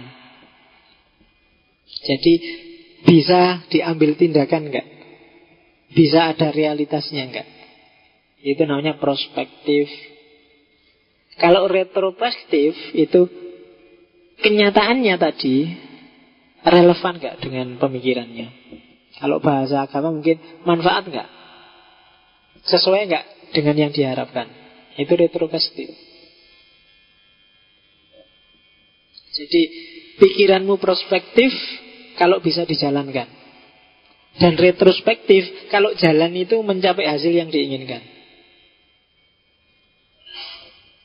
Saya ingin kaya pak Maka saya melakukan usaha Saya bikin bisnis Ketika kamu melakukan bisnis Berarti idemu itu prospektif. Bisa dijalankan. Nah kamu jadi kaya beneran apa enggak? Kalau jadi kaya beneran Maka retrospektif. Kalau enggak bisa berarti tidak retrospektif. Meskipun tetap prospektif. Ini. Makanya kalau ada MLM kamu didekati itu kan biasanya terus disebut di prospek. Nah, jadi memang levelnya baru sampai prospektif. Idenya bisa dijalankan, tapi apakah dengan jalan itu kamu jadi kaya itu tidak ada, nggak berani dia jamin. Ide itu masuk akal bisa dijalankan. Cuma apakah nanti nyampe ke level retrospektif tidak bisa jaminan. Jadi kalau ada temenmu mau prospek kamu MLM, kamu tanya dulu, ini prospektif apa retrospektif? Nah, kalau nggak bisa jawab, ngaji dulu filsafat. Ah, no. itu kan MLM kan banyak itu. Oke, jadi itu. Ya kalau bahasanya William James, it is useful because it is true atau it is true because it is useful. Kalau yang prospektif itu useful because it is true. Kalau retrospektif itu true because it is useful. Wis pikiran dewi ning kamar tua itu. Benar karena benar apa benar karena ben, karena useful berguna. Jadi dia berguna maka benar, apa benar maka berguna. Kalau William James dua-duanya, dua-duanya itulah pragmatisme. Oke, nah ini teori yang paling dikenal dari William James namanya the will to believe. Kalau Nietzsche kan will to power. Untuk hidup kita butuh will to believe. Kemauan untuk percaya. Kalau kita tidak mau percaya apa pun, kita tidak akan bisa hidup. Kamu percaya nggak kalau kamu loncat dari lantai tiganya amplas itu masih hidup? Oh, nggak percaya pak. Itu serai urip gue mesti. Tiba-tiba kamu loncat aja, wong kamu nggak percaya kalau loncat itu bisa mati. Ya kan? Kamu percaya nggak kalau apa gitu? Orang harus percaya. Saya percaya pak kalau pakai jaket badanku bisa anget. Makanya kalau dingin terus kamu pakai jaket. Itu kan karena kamu percaya. Maka orang harus will to believe. Karena dengan percaya kamu bisa melakukan sesuatu. Kalau kamu nggak percaya apa pun, tidak bisa kamu melakukan sesuatu.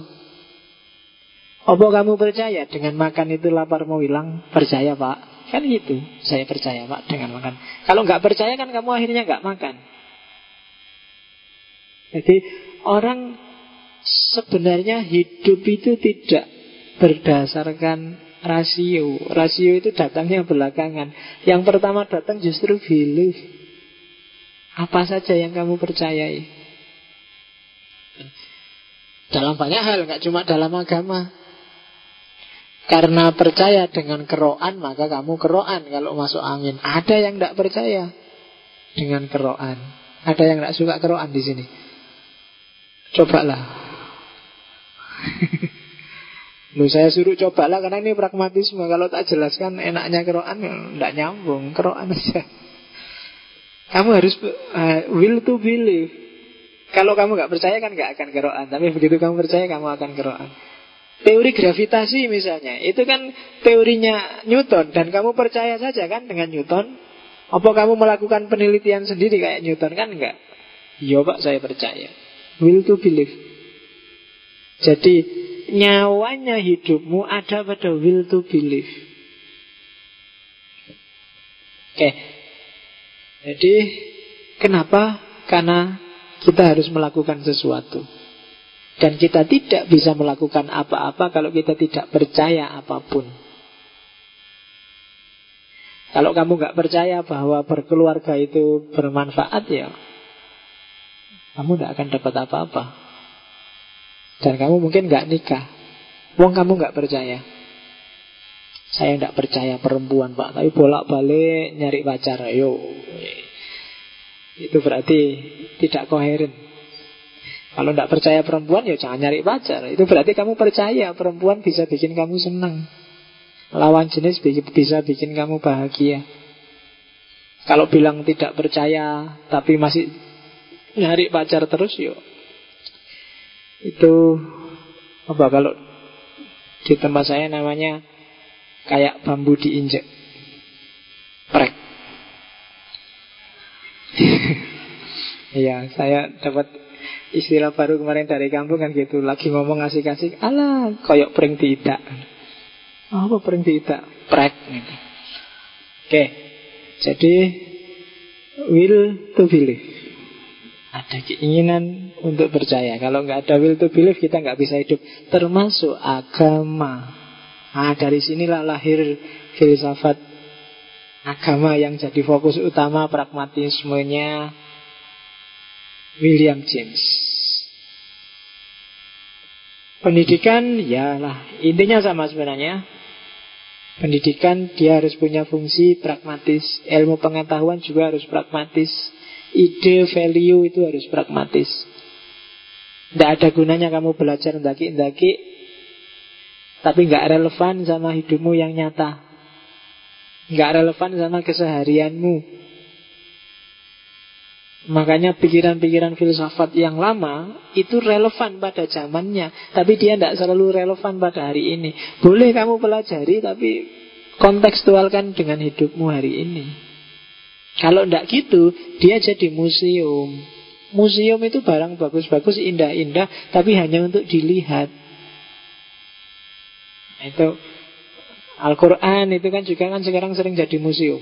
Kalau di kamarmu Quran itu mungkin sudah beletukan, tidak karu-karuan. Karena jarang dibuka. Nah, dia jadi barang museum. Dia tidak pragmatis. Dia kan petunjuk itu kan.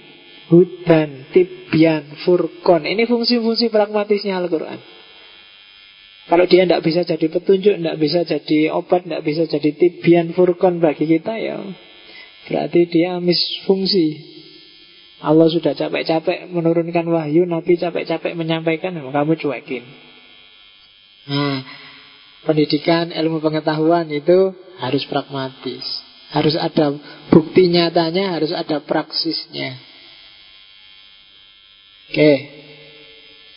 Nah, Tuhan juga ya, menurut William James boleh kamu percaya Tuhan, bahkan mungkin lebih baik kamu percaya Tuhan. Cuma konsisten.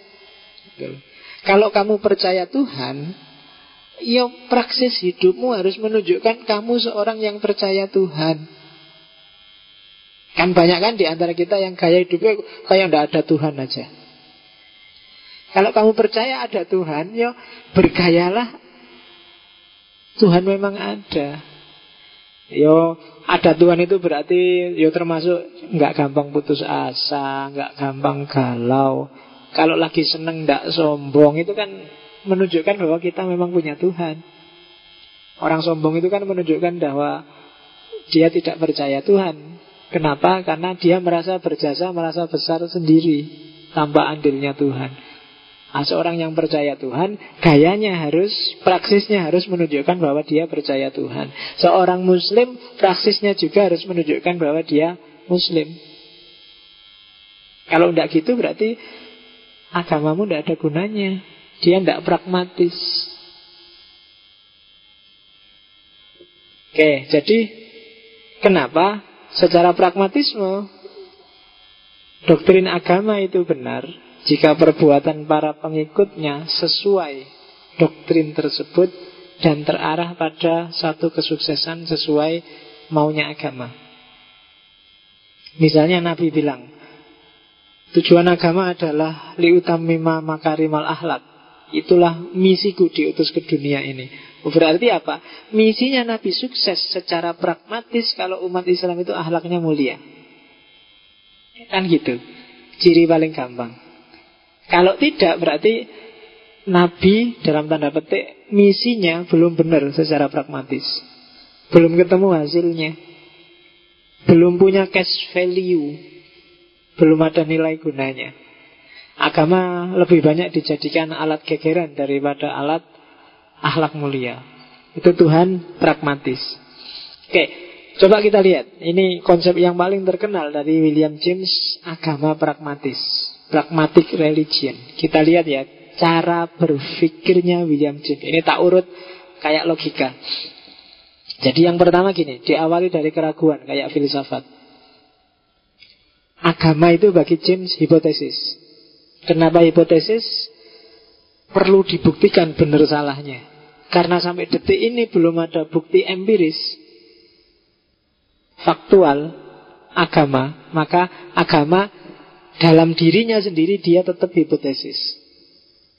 Cuma kita lihat nanti secara pragmatis. Ah, jadi agama itu tidak jelas benar salahnya, dia hipotesis, berarti tidak ada bukti kuat yang menunjukkan benar salahnya. Cuma katanya William James, meskipun nggak ada buktinya, menurutku lebih baik agama itu benar. Kenapa? Karena agama menjanjikan kepuasan kebahagiaan tertinggi yang tanpa batas, bahkan abadi. Kalau agama benar kita dapat dua hal yang luar biasa, kepuasan dan kebahagiaan. Itu kan enak. Jadi meskipun agama itu hipotesis, susah dibuktikan benar salahnya, tapi aku pinginnya hipotesis ini benar. Nah, kalau agama benar, aku tenang, aku lebih tenang dan aku bahagia. Tapi kalau agama ternyata keliru, aku kan jadi galau. Wong selama ini aku percaya agama itu benar. Maka aku lebih suka agama itu benar karena secara jiwa nih dia lebih lebih pragmatis, lebih bermanfaat untuk jiwaku. Oleh karena itu demi kedamaian jiwaku, demi kebahagiaanku, maka hipotesis agama itu harus kusimpulkan benar dan akan kuanggap benar. Kenapa? Karena secara pragmatis kalau agama itu benar menguntungkanku. Aku akan puas, aku akan bahagia. Jadi ini membuktikan agama secara pragmatis. Kok ternyata tidak puas dan tidak bahagia ya berarti agama tidak benar. Tapi aku pinginnya tetap benar. Jadi itu beragama secara pragmatis. Oke.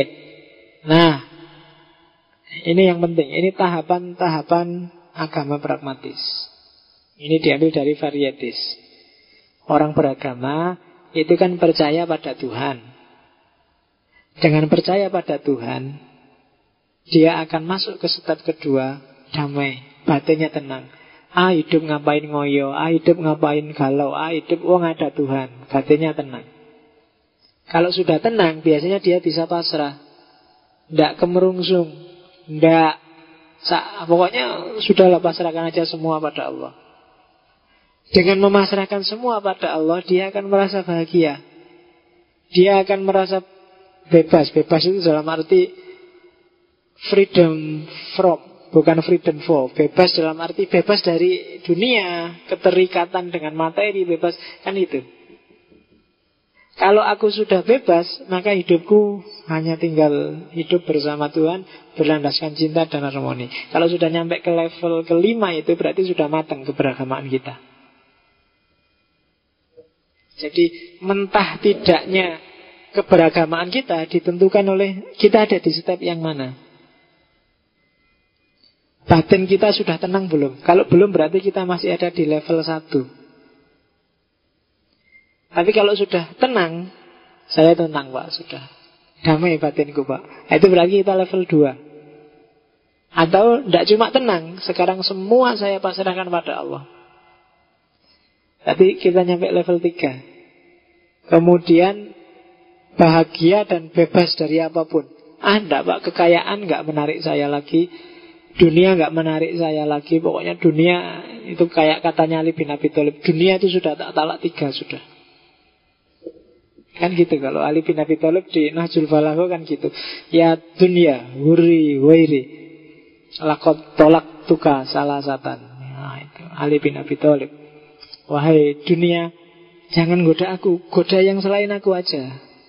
Karena kamu sudah kutalak tiga. Dunia ditalak tiga. Ini berarti apa? Bebas dari keterikatan apa? Bebas dari keterikatan itu bukan berarti nggak punya loh ya. Istri boleh cakep tapi nggak terikat oleh istri. Harta boleh banyak tapi nggak terikat oleh harta itu berarti bebas. Dan itu hanya bisa dinikmati oleh orang yang bisa Islam yang sejati, bisa taslim, menyerahkan diri sepenuhnya pada Allah. Kalau sudah, kita akan nyampe ke level tertinggi, level paling matang dalam beragama. Yaitu keberagamaan yang berlandaskan cinta dan harmoni Maka nanti kalau di William James Keberagamaan paling matang kalau dalam Islam itu ada di para sufi tasawuf Atau para rahib Yahudi atau para pendeta Itu keberagamannya matang Kalau kita ya levelnya masih satu, Kadang satu aja belum kita. Kayak tadi loh Katanya percaya pada Tuhan Tapi gayanya menuju, tidak menunjukkan orang yang percaya Kalau Tuhan itu ada. Kamu galau Pak saya kuliah UIN Nanti mau jadi apa ya Pak? Ha, Itu berarti kamu tidak percaya kepada Tuhan. Tenang aja Ada sutradaranya sendiri. Kamu kok galau tanpa alasan? Oke Etika Sengaja tak kasih suara Karena slide-slide terakhir biasanya kamu mulai ngantuk Iya. Ya, biar nggak ngantuk ternyata ngomong aja. Aku mau ngantuk saya yang ngomong. Jadi pragmatisme dan etika, etika juga begitu. Etika itu lihat aspek pragmatisnya. Gunanya untuk apa? Dia ketemu nggak dengan misinya etik, misinya moral? Menegakkan moralitas tapi justru mendegradasi kemanusiaan. Itu kebalikannya akhirnya. Moralitas itu juga harus ketemu dengan misinya. Misalnya, saya ingin memberantas maksiat, Pak. Tujuannya biar orang tenang ibadah, Pak. Oh, tapi kamu memberantasnya kok sambil ngamuk-ngamuk, mukul-mukul, mecah-mecahi kocok, tambah tidak tenang orang ibadah. Secara pragmatis, kontradiktif. Jadi etik juga harus ketemu tujuannya. Saya pingin apalah kan banyak etika-etika, moralitas, kehidupan bersama. Itu yang kamu harus tahu rahasianya, tahu tujuannya. Dan ketika tujuan itu tercapai berarti itu benar Etika itu, moralitas itu Tapi kalau tidak tercapai apalagi kebalikannya berarti keliru Oke okay. Trinitas. Ini Trinitasnya William James yang terkenal. Jadi dia bukan apa Roh Kudus Tuhan Ibu dan Tuhan Anak, tapi dia punya Trinitas Tuhan kebebasan keabadian. Tuhan adalah hipotesis yang berfungsi. Oh. Jadi dia hipotesis, kenapa? Karena nggak mesti, wong kita nggak ketemu bukti pastinya, tapi fungsional. Karena ada Tuhan kan banyak hal beres dalam hidup kita. Banyak hal terselesaikan. Kalau nggak ada Tuhan mungkin kita lebih pontang-panting lagi. Karena kita harus bersandar pada diri kita sendiri yang tidak jelas. Tapi kalau ada Tuhan, Alhamdulillah masih punya Tuhan.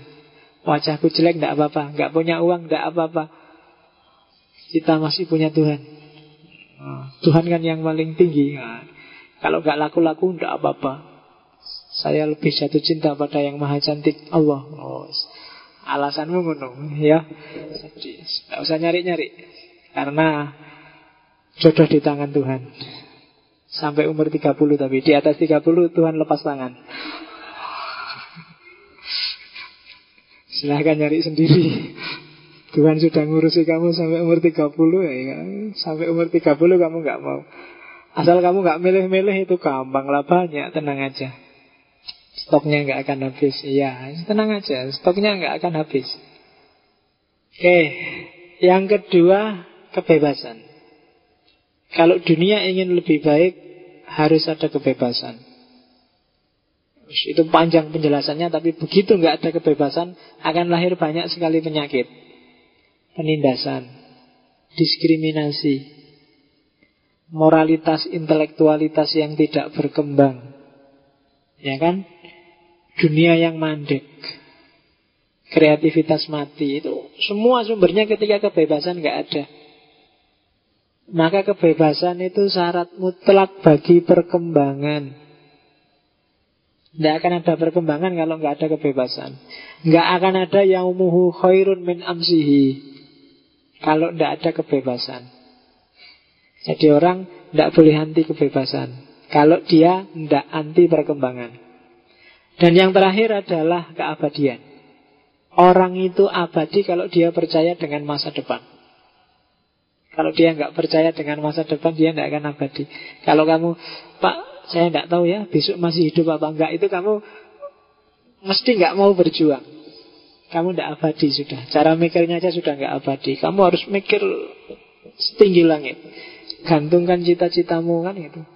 Mimpilah setinggi-tingginya kan gitu. Makanya habis ini mari kita tidur. Karena mimpi setinggi-tingginya itu kan harus tidur dulu. Makanya mari kita tidur. Jadi harus percaya pada masa depan. Itu keabadian. Terakhir, ini sudah mulai ngantuk. Ya ini ada banyak sebenarnya peribahasa quote dari William James. Yang pertama, coba diperhatikan ini agak unik. If you want equality, act as if you already had it. Nah, ini kalau dalam bahasa Jawanya gayalah dulu. Kalau kamu ingin jadi filosof, sekarang kan belajar filsafat ini, akan lebih cepat jalannya kalau kamu gayalah kayak filosof. As if you already had it. Aku itu filosof loh. Itu kan ketika kamu ngaku kamu filosof, itu kan terpaksa kamu harus mikir, kamu harus belajar, kamu harus ngejar tentang filsafat. Itu kan kayak bilang, aku ini orang cakep loh, banyak yang tertarik padaku loh. Meskipun enggak, tapi kan dengan kamu deklarasi dirimu kayak gitu kan, kamu terus dandan, kamu terus beli parfum, kamu terus potong rambut ke salon, kamu terus kan gitu. Jadi act as if you already had it. Kalau kamu ingin jadi dikenal sebagai anak soleh, wis pertama-tama gayalah kayak anak soleh itu aja dulu, nggak apa-apa wis. Gaya dok, yang pertama nggak apa-apa. Lama-lama akan jadi soleh beneran. Jadi pokoknya gaya dok kamu ke masjid pakai sajadah, pakai kopiah, pakai baju koko. Sebelum adzan sudah ke sini. Awalnya gaya harus nggak apa-apa, gaya dulu aja. Lama-lama insya Allah jadi soleh beneran. Sodakoh misalnya, Sodako aja dulu nggak usah mikir Pak ini kalau nggak ikhlas nggak enak Pak Sodako itu ikhlas nggak ikhlas sodako aja Daripada yang ikhlas tapi nggak sodako Mending yang sodako meskipun nggak ikhlas Iya kan? Mending itu kan. Gaya dok nggak apa-apa lah. Saya itu dermawan loh Pak. Sodako Iya wis percaya. Nggak apa-apa. Bergayalah kayak dermawan. Daripada kamu sudah punya kualitas tapi nggak jalan. Saya itu pak, aslinya rajin pak. Tapi ya belakangan aja males. Ah itu males berarti. Tidak ada aslinya. Mending saya itu aslinya males pak. Ini saya rajin, ini gaya aja. Nggak apa-apa wis. Gaya terus apa-apa. Yang penting kan rajin Ya karena kebiasaan, pembiasaan itu membentuk karakter loh Jangan salah Makanya if you want a quality Act as if you already had it Begitu kamu ngaku saya filosof loh Itu kan kamu memaksa dirimu sendiri dalam banyak hal untuk jadi filosof. Kalau ada orang tanya filsafat, wah, aku nanti kalau ditanya nggak bisa jawab, izin aku. Nah, terus kamu jadilah belajar-belajar, baca-baca, nyari buku-buku filsafat. Jadi act as if you already had it. Yang kedua, wisdom is learning what to overlook. Oh ini ini kebijaksanaan benar ini, tapi definisi yang berbeda dari William James. Kebijaksanaan itu adalah kamu belajar apa yang harus kamu lewatkan. Apa yang harus kamu buang. Apa yang jangan kamu urusi. Belajarlah mana saja yang jangan kamu urusi. Kita itu kan sering usil. Apa-apa diurusi, ingin ngerti segala sesuatu A sampai Z. Itu jadi sumber kita tidak fokus. Ya kan? Kadang-kadang saya ingin jadi filosof Pak Tapi kalau pas lagi topat ya pinginnya jadi sufi Pak Tapi kalau lihat ah, Kabeh ingin ditekani Oh sahabat Belajarlah mana yang ingin kamu bypass saja Wah kalau sufi saya nggak bakat Pak. Mending tak tinggal Berarti sufi nggak bisa. Silang. Filosof ini. Filosof juga kok berat ya Pak? Mikir ya Pak. Ah, Filosof dicoret ganti. Ilmuwan Pak. Aduh IP ku pak. Ilmuwan itu nggak nyambung. As ilmuwan coret itu. Nah, itu filosof. Jadi William James kebalikannya. Cari yang kamu merasa nggak sanggup ditinggal. Nah, kalau orang kan biasanya nasihatinya kejar terus kalau sanggup eh, nggak sanggup ya ditinggal daripada buang-buang waktu nggak ada gunanya untuk hidupmu. Kayak kemarin kan di Freud itu kan apa-apa itu sesuai bakatnya. Kalau kamu merasa nggak bakat kuliah jangan dipaksa kuliah. Bencana itu. Bagi orang tuamu, bagi dirimu juga. Kuliah itu Pak, kok aku tidak kerasan ya Pak, berat kuliah itu. Berarti kamu nggak bakat. Struktur DNA-nya memang bukan untuk kuliah. Mungkin untuk jadi yang lain, apa jadi filosof, sastrawan, apa jadi apalah. Jadi belajarlah apa yang harus kamu bypass. Apa yang harus kamu lewatkan. Banyak hal penting, banyak hal menarik, banyak hal menggiurkan, tapi kamu harus milih mana yang ingin kamu tangani. Itu kayak kuliah di kampus itu loh. Setiap dosen bilang mata kuliahnya penting. Iya kan? Gak ada dosen yang bilang apa ya anak-anak nggak usah belajar serius-serius mata kuliah itu tidak terlalu penting ini nggak ada kan gitu selalu bilang ini penting loh ya ini kalau kamu butuh ini cari lah kafe penting. Tapi kamu yang cerdas mencermati bahwa oh itu penting sih pak cuma tidak untukku. Ya aku sekedar lulus saja kalau mata kuliah ini Tapi mata kuliah ini aku harus bagus Karena ini ah, itu loh. Jadi learning what to overlook. Apa yang harus kamu lewatkan dan yang terakhir, the study of the abnormal is the best way of understanding the normal. Jadi, untuk memahami ini kebalikannya. Cara belajar wali aneh. Untuk memahami yang normal, belajarlah yang tidak normal. Untuk memahami kebaikan, jangan cari kebaikan, tapi carilah mana yang jelek. Oh itu jelek-jelek. Berarti kalau nggak gini Itu berarti yang baik.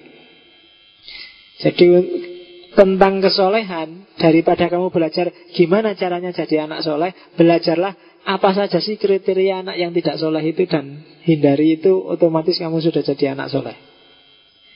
Kalau kamu ingin jadi filosof Daripada kamu capek-capek belajar syarat-syaratnya filosof Belajarlah Ciri-cirinya orang yang anti filsafat.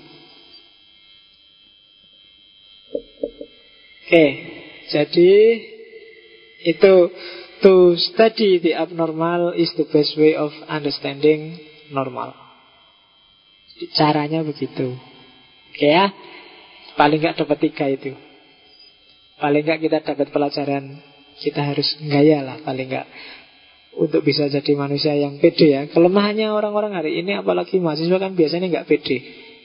Kalau di kelas kursi yang penuh duluan selalu yang di belakang. Di mana-mana. Saya dulu sering kalau misalnya mau ada bawa kitab kuning dulu saya naik di pondok kan ngajinya Pak kitab kuning. Oke, silahkan. Ada yang sanggup baca? Biasanya kalau sudah ada yang sanggup itu podo ningguluk kabeh nggak mau ngadep dosennya khawatir ditunjuk aja dibaca gitu. Ini semua gayanya buka-buka baca-baca gitu. Nggak ada yang berani ngadep ke depan. Ah, padahal kalau pengen pinter gaya dulu. Wah, saya duluan Pak yang baca. Kan gitu. Nggak apa-apa. Meskipun cuma gaya begitu baca salah kafe orang apa-apa, tapi kan menang gaya. Jadi itu kan bahasa lainnya William James Mending bodoh tapi gaya daripada pinter tapi minder Ah, kebalikannya Karena Pinter tapi minder itu tidak akan berkembang Tapi bodoh tapi Enggak ya lama-lama jadi pinter dia Semula cuma acting jadi orang pinter Lama-lama pinter beneran Jadi kalau kamu diskusi di depan merasa nggak mampu, anggap aja oh, ini sedang acting kok, kan gitu aja. Jadi apa-apa itu kan kalau sekedar gaya kan enak. Kamu nembak pacarmu, ah ini cuma acting, ditolak juga nggak apa-apa. Mau acting aja kok. Oke. Okay. Iya, iya. Ini cuma gaya, jadi nggak bisa sakit. Ya kalau kamu serius kan sakitnya di sini. Tapi kalau ah cuma acting aja kok, apa susahnya sih kan gitu. Jadi act as if you already had it. Oke, okay. silahkan. Kalau nggak ada pertanyaan, alhamdulillah. Oke ya. Ha -ha.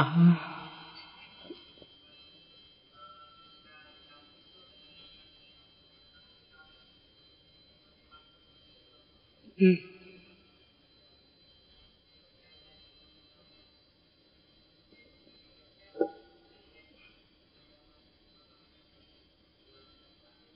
ừ, Ini? Oh ini, ha -ha.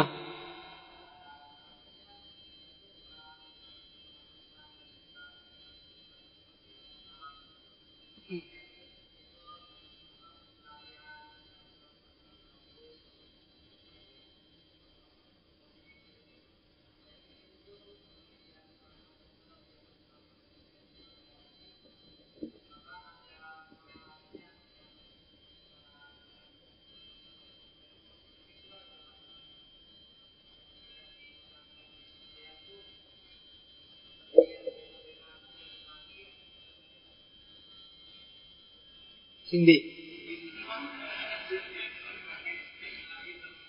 Ah. Hmm. Hmm.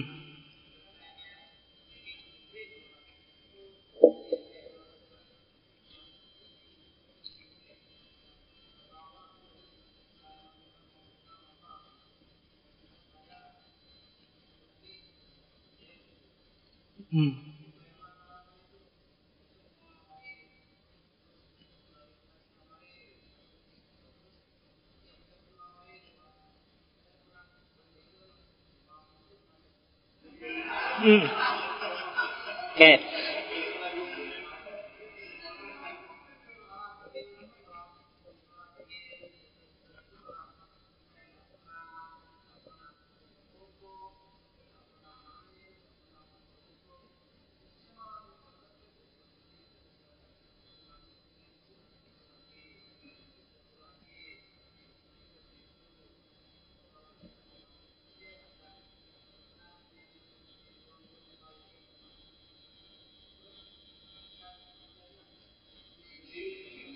Oke.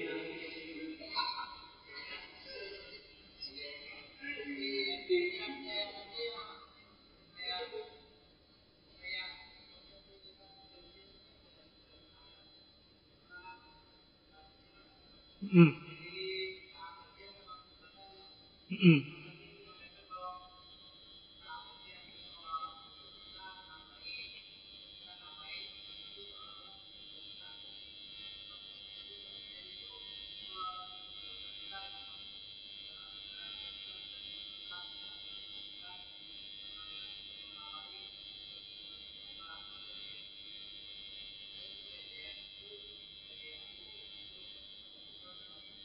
Hmm.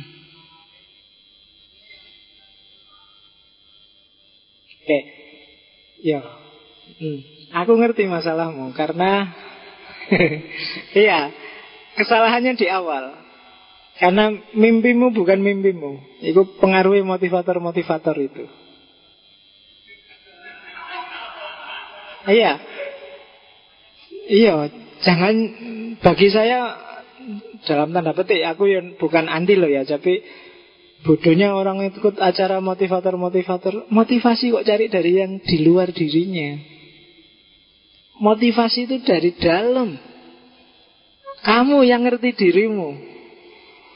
Motivasi, kamu pengen jadi apa harus pengen, kenapa jadi nggak nikmat? Karena kamu ngaturnya diaturkan oleh orang lain. Ya ya, bikin blueprint, presiden, bikin blueprint. Itu kamu diatur orang lain. Siapa ya? Kalau di pragmatisme enggak pragmatisme itu sangat kontekstual. Sesuai kondisimu. Mimpimu apa sih? Bebas kamu merancang mimpimu sendiri. Itu kan? Dan ketika kamu punya target, Pak, tiga tahun lagi targetku adalah ini nih, temanku jajar ini yang tiap hari duduk sebelahku yang pakai jilbab ini harus kena padaku. Yo, santai. Itu kan targetmu sendiri, nggak usah bilang-bilang. Dan kamu percaya bahwa tiga tahun lagi dia mesti kena padaku. Itu prinsip keabadian. Lahir dari kebebasanmu sendiri. Tapi cuma kalau orang yang ngatur kamu, anak soleh itu jam setengah Empat, harus bangun. Tahajud. Tahajud, terus, oh ditulis, tahajud setengah empat. Terus nanti jam oh itu nah itu yang bikin kamu gelisah kenapa? Bukan dirimu. Bukan maumu.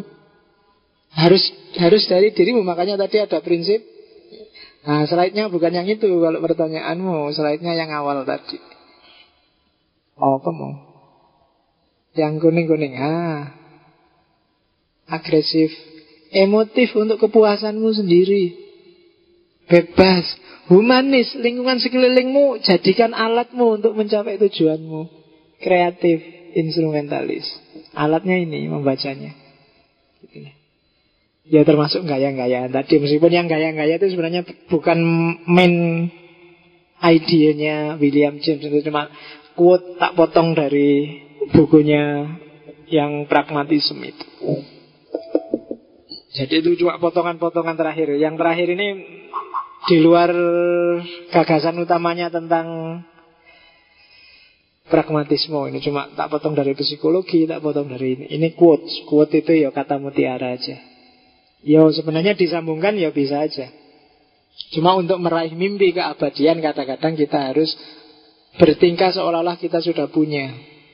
Dari situ akan lahir pembiasaan meringankan kita ya kayak mau jadi anak so kayak anak kecil itu. Anak kecil itu kan cuma action, cuma gaya.